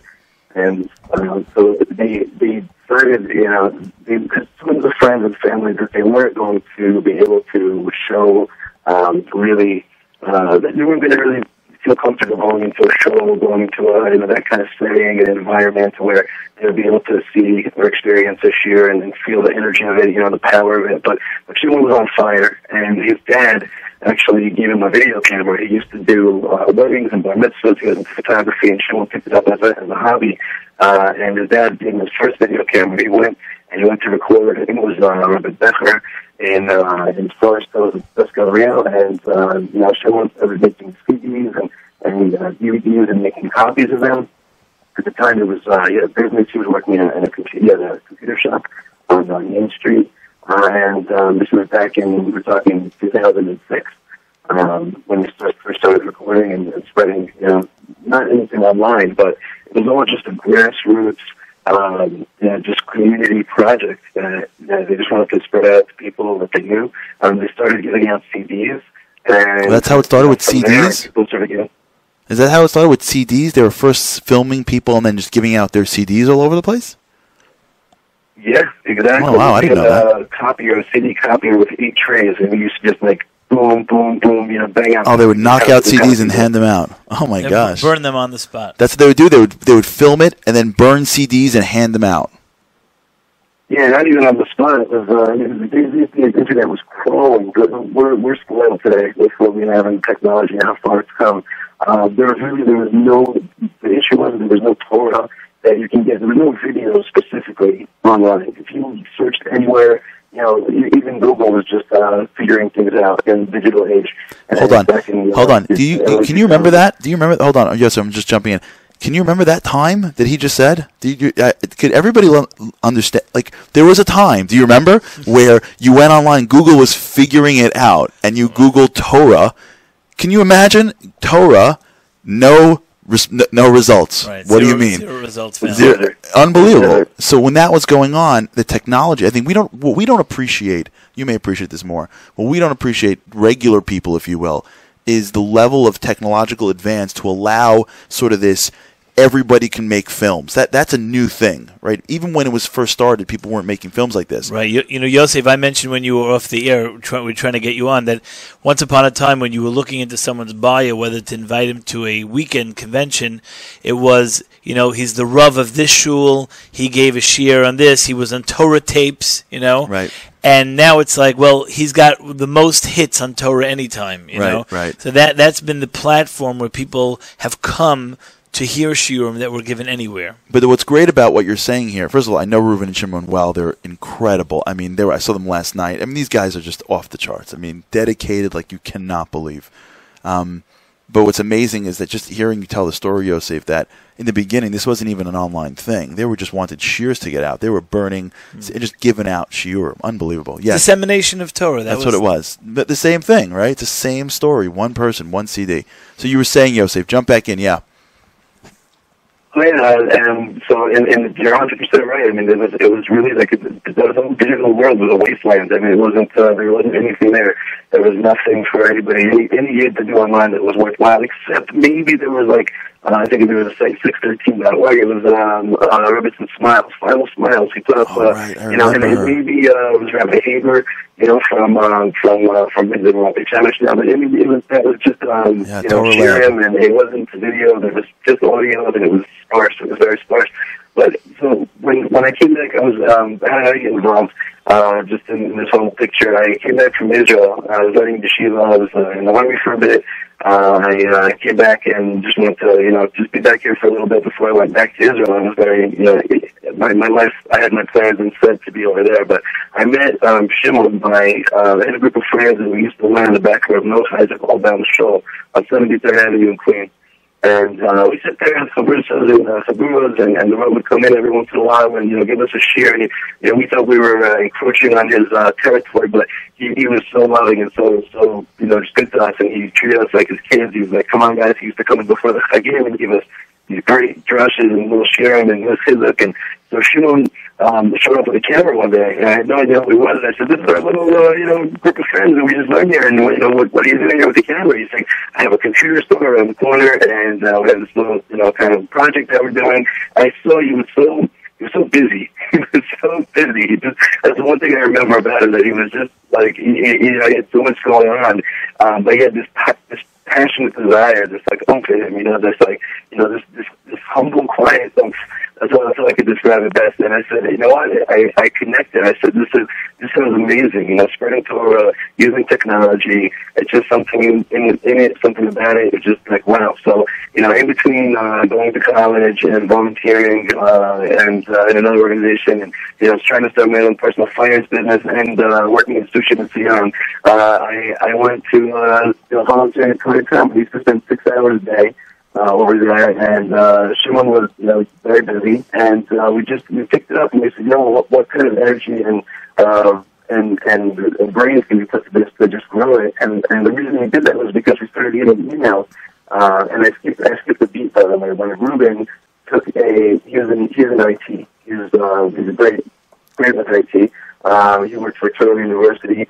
He took a very rudimentary internet course, basic, you know, HTML, how to make a website. But he figured out the rest on his own, and that was the first, in 2007, that was the first site. So Amazing. I became, you know, once the brothers started it up, I became the first volunteer. And the three of us used to sit in the back of the computer, there's called a computer hospital, uh, right down the road from, uh, they're a couple stores away from Shields Pizza in, uh, in Queens. And we were in the back of that, uh, you know, that, that spot. And in the winter it was freezing, the cold would come through the floors, and you couldn't wear socks thick enough or boots thick enough to stop that. We put down the rugs and carpeting on the floor, but it still didn't matter. You know, we were tapping away. Sometimes the internet would go down for hours, and we were just, uh, it didn't matter. We Yo- yo- just- Yosef, you- you- people would call. Yosef, you're saying that you ba- you basically you you had technical challenges along the way, similar to this phone call, I guess. You know. No, but it's it's really it's really special to hear the story of what you guys went through in terms of the level level of dedication of sitting in some small little store next to the greatest pizza store of all time, and um, just you know for if you don't if you don't know why I said that, it's okay.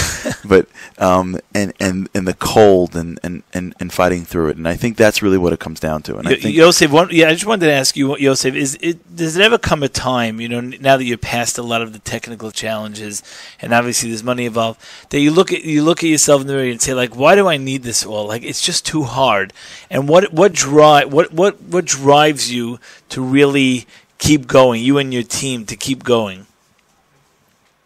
But Yossi, I have to tell you that that, that thought never enters my mind. It, it, it Wow. never entered my mind. That's and I awesome. don't, I don't think in those terms of, all of oh, this is too much. But the reason is is because there's there's we we recognize and and understand the value in taking Hashem's Torah and spreading it to the world. Anything that happens within that zone, anything that happens, the uphill battles, it's just the Sitra Achra, the, the Yetzer Hara is coming, and he knows, the Yetzer Hara knows, knows how good it is when one Yid, one Jew tries to build one deed, one mitzvah, one, he knows, and we know that he knows, because we've hit so many challenges. So, you know, call it, call it great, you know, it's a, you know, call it whatever you want to call it, but we have perseverance. I mean, Am Yisrael didn't get to where we are today without perseverance, without the great people that made it. And we're standing on the shoulders of giants, you know. We, we don't, we, we don't have this part of our vocabulary of, you know, oh, just, uh, it's a rough day, just to, like, uh, pack it up and go home. Amazing. Never- That's that's the I can tell message. The challenges we have today, Yeah. forget about it. Yep. Yep, that's definitely it. Joseph, that is definitely the message. The message is definitely um, what you just said a second ago, which is which is why Torah Time's so successful, which is why it's got thousands and thousands and thousands of hours, which is why three guys are able to do the things that probably requires a full network on television or whatever to do. Um, it's because of this concept of we got to focus, we got a mission. I'm never stopping, and if I'm stopping, it's a sitra achra. I identified my issue, identified my enemy. Our job is bringing Torah into the world. Right. Yo- yo- Russ, I really want to thank you so much for coming on the show. We really appreciate having you on. And in, when Can I add one one tiny thing to, to what I just said? If you don't mind, I just want to Sure. get it out because it's just important. Um, if you can give me like ten more seconds, Sure. just to say it. I don't want to hijack the radio show, but uh, I have to tell you that that all, all that being said, nothing. We never expected that Authority Time would be where we are today. We never had a goal of saying we're going to be the biggest or the best or the most wonderful in Christ. Well, all we wanted to do was take the next step. And it's the That's same it. We just want to take the next step and focus on what's the right here and right now. And and bless Hashem, it's, it's working. Amazing, and it should continue to work. You should be zocha, like I said last night at the at the at the event. You should be zocha to live streaming Mashiach. Maybe you, you guys want. I'm sure you hit that. bro- There's a couple of people out there that are streaming all day long. Hashem should be like, listen, Mashiach should contract you. It'll, it'll, ha- it'll be a break in one of the films, you know. Excuse me, you know, like just uh, we have to film the side uh, Right, side show right. here. Right, thank you, Yosef. We really appreciate it. I want to take Like I this. said, thank you for making this forum and for creating this forum. The radio show, this is beautiful to get people physical right at the end of the most, uh, you know, one of the longest sets that we have. Phenomenal. You should keep up and we we should all we should Kyle, Amen. and we should reach the greatest heights together. Amen. Amen. Thank you, Yosef. I, I gotta tell you something about Yosef. Yosef Davis is such. A, he is. He is really indefatigable. If I got that word out right, he is really one of the few people that I know that is uh, unreal. He does not stop. He does not breathe. You ask him to show up. He is. It's on. It's that same. It's a, it's a consistent message. Mesiras nefesh. Don't look too far ahead. Focus on the value, and and, and on focus going. on the one person who's going to get Exactly. the CD and take it home.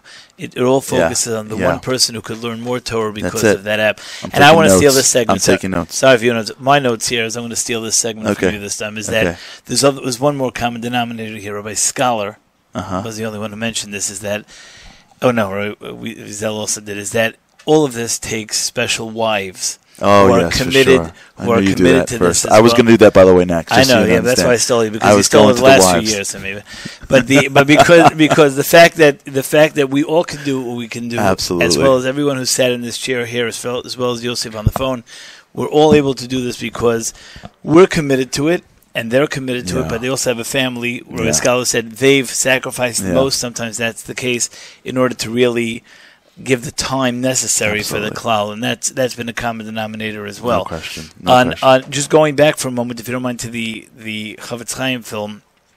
Rabbi Frand had mentioned in, uh, along the lines of Noisabal and Chaveri mentioned the story of Rabbi Baruch Ber giving smicha to Rabbi, Rabbi Scheinberg. Well, more contemporary, you know, I feel like Rabbi Baruch Ber, it's almost like yesteryear of those people they were really tremendous you Yeah, know it was, you yeah. know 100 years ago they were you know they were really tremendous but he, he then goes on to tell a story of Rav Nosson Tzvi Finkel which I find to be so simple Mhm. yet it really drives home the message of really loving another Jew and I want to go to that clip because I think that's something practical towards the end of the fast that we could really take home with us A talmid calls up Rav Nosson Tzvi Finkel, and he tells him his wife is in the hospital, she's in labor, and there are serious complications with the labor and the delivery. He asked Rav Nosson Tzvi, can you daven for my wife? Rav Nosson Tzvi takes her name and he davens for her. The next morning, the talmid calls up Rav Nosson Tzvi and says, and he says, Rav Nosson Tzvi says to him, Mazel Tov on the maidel, Mazel Tov on the girl. So he says, How the Rosh Yeshiva know it's a girl? So Rav told him, Because I stayed up a good part of the night and I kept on checking with the hospital what's the situation. And finally, they told me she delivered, and Baruch Hashem, everybody's healthy from Moshe Rabbeinu to Rav Baruch Ber to Rav Nosson Tzvi of Ad Hayom Hazeh. That's the hallmark of a Gadol Yisrael. We're back here um, as we really we're going into our finale, uh, which has covered so much. But again, the ongoing theme has been uh, people stepping up and taking responsibility. Uh, that brings on the ability, and not the opposite, Right. which, you, which you pointed out. Um, we spoke about the Meir Schuster film, which was the man at the wall who was the epitome of going beyond his comfort zone to take responsibility. He knew that he knew that, he knew that this uh, wasn't going to be done by somebody else. He he went and he went ahead and did it. Um, of course, that has been Project Inspire's theme. I know Yes. uh, we were on the radio with Nachum the other day, and we were discussing this, which is the message of Project Inspire is people need to go beyond their comfort zone. Um, I think that you know to reach out to Klal Yisrael, to embrace Klal Yisrael, to love Klal Yisrael. Um, I think that you know we have here uh, Rabbi Yoni Zagatinsky with us, of course, who uh, who does wonders in Brooklyn. You know, we had emails that came in about people you know who stepped up to the plate in Brooklyn and uh, invited invited people, and just amazing things happening. I think that you know Yoni, it's hard, and we have Rabbi Sampson on the phone uh, as well, who will uh, second this. Is that you know looking back specifically in your community, we've had we've had discussions about you know Brooklyn about how to get people involved in Project Inspire's message over the years. I think that you you yourself in the Brooklyn community specifically are seeing people step way beyond what their comfort zones are, well, way beyond what they even thought they could accomplish uh, with regard to Project Inspire efforts in Brooklyn. Welcome, Yoni, to the show. Thank you, thank you, Yossi, for having me. Uh, thank you, Charlie, for being here with me, with us. Um, listen, it's been a, a number of years since Project Inspire has developed in in Brooklyn, and we've seen a plethora of people reaching out, going beyond their comfort zone, whether it be Shabbos hospitality, whether it be um, whether it be uh, chavrusa programs. There's a very interesting program that we run once once a month uh, in Mill Basin, where uh, Charlie, I have to say, when we go on the trips together, you know, you and I, uh, we bring city leaders, and they come back, and you know, the the men start putting on tefillin, but the the frum community participates in it, in that they either either they sponsor a pair of tefillin for someone, or they come down and they grab hold of a, pers- of a man and they start learning with them. And with the women's programs, also, it's a it's so many so many people have developed relationships with the women. They have changed their lives and brought them closer to, Yid- to Yiddishkeit, and we see it uh, very fundamentally in the community. Right. You know, you know, you you guys uh, to watch you two on the trip. You know, when you take these the men trips and you know transform their lives. Like I mentioned before, we have Rabbi Samson on the phone as well. You know, Rabbi Chaim, as we, you know, eh, another film that we we put out as an organization that brought home the message of an individual uh, taking real achrayas. We we showed a clip earlier on the show of Rav Noach describing himself as someone who was the last person kind of that would uh, start an organization, didn't even know how to do it, but somehow when you jump into things, it uh, you know you get to see out the siyat and it really comes around to grow into something big. Absolutely. I mean, uh, that was uh, that that clip is is really was what made Rav Noach Rav Noach. He you know he saw something he didn't hadn't have a clue how to do it, but he said it's on me and I'm going to take responsibility. And he dedic- he dedicated himself so totally and fully that that he was that he got the siyata d'shmaya. And I, I think that you know it's beautiful. First of all, yashikos to both of you doing such a beautiful job. It's so uh, wonderful to see all the different people that have taken achrayas in Klal Yisrael, and you did a, such a wonderful job of bringing out the messages and the, the lessons that we need to learn.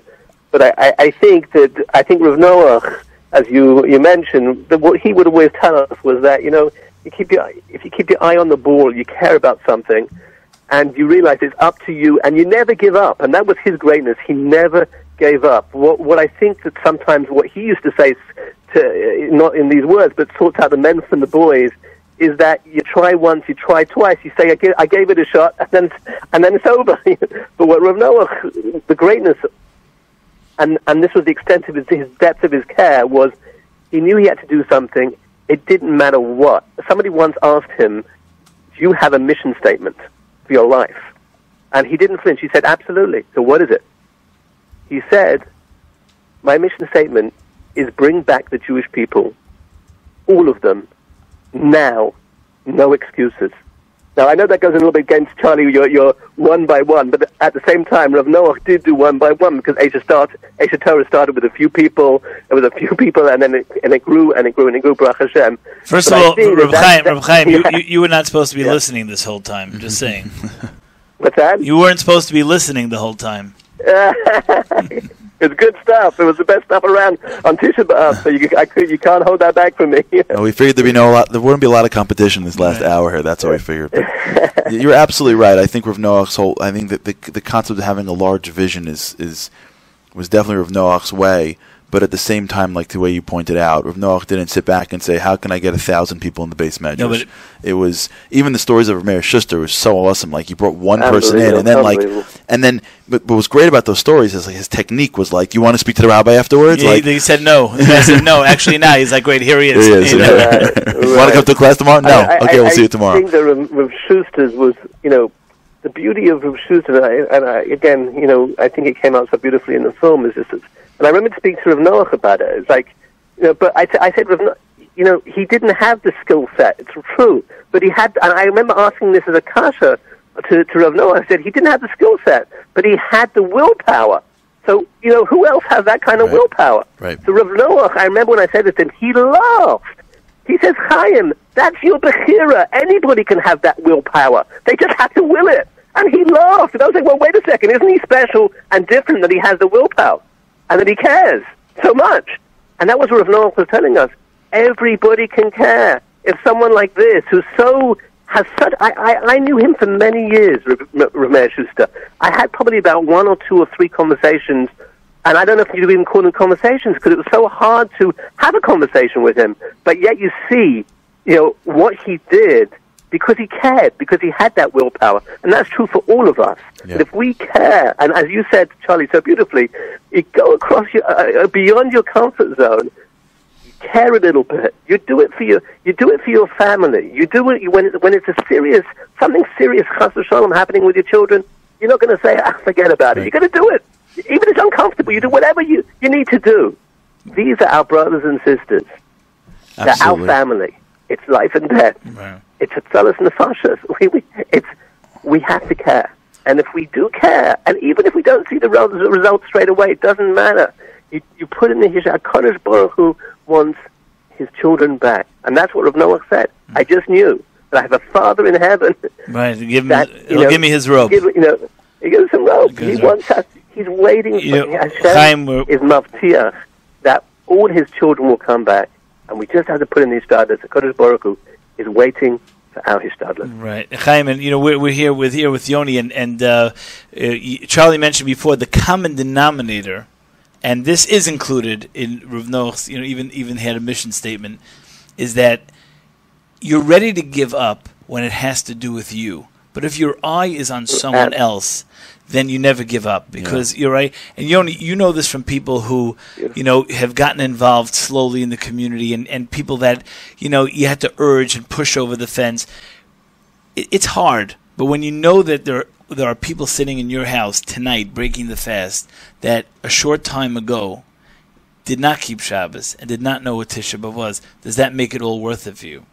It's um, it, it makes it all worth it for me, and it makes it all worth it for the person that is reaching out to the uh, to the person. I, I just want to say that there was a there's a young couple that came to us just for Shabbos that um, has made monumental leaps in leaps in their lives, not only with their family. They went from not keeping Charlie, you should know, not keeping Shabbos, not keeping kashrus. To if you saw them today, their kids are going to mainline yeshivas and everything. That really all started from um, the relationship that uh, the wife had with her chavrusa, and uh, the man ultimately, you know, jumped on board. Yeah, and, that's what uh, happens. It's the one person stepping outside themselves Right. that starts that triggers it all, and then it all it, it, it cascades and cascades and cascades. Right. It's those small little moments that, that, that make the biggest difference. Right. I just want I just want to say one thing that it's anybody who's listening to this.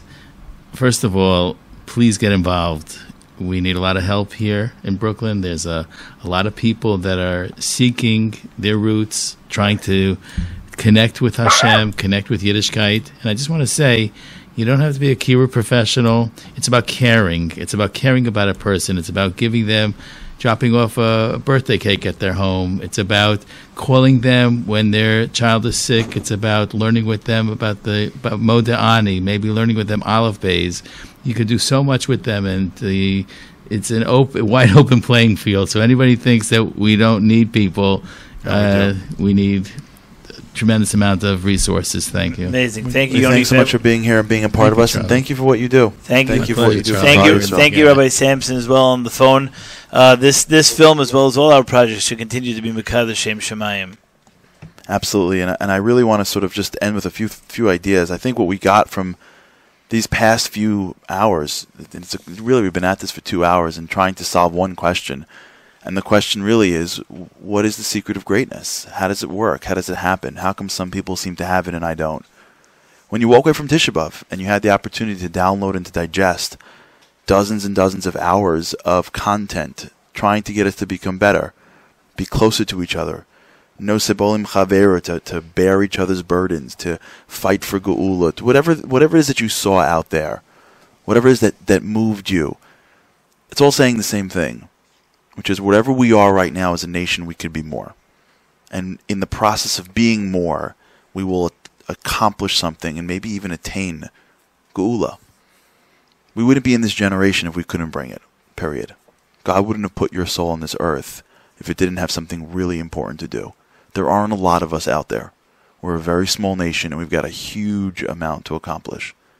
And when Dov Wiesel was sitting right here, he was saying, I just can't believe that two women from two different parts of the world with full families from their kitchens built the foundation of a $40 million, incredibly uber denominational organization.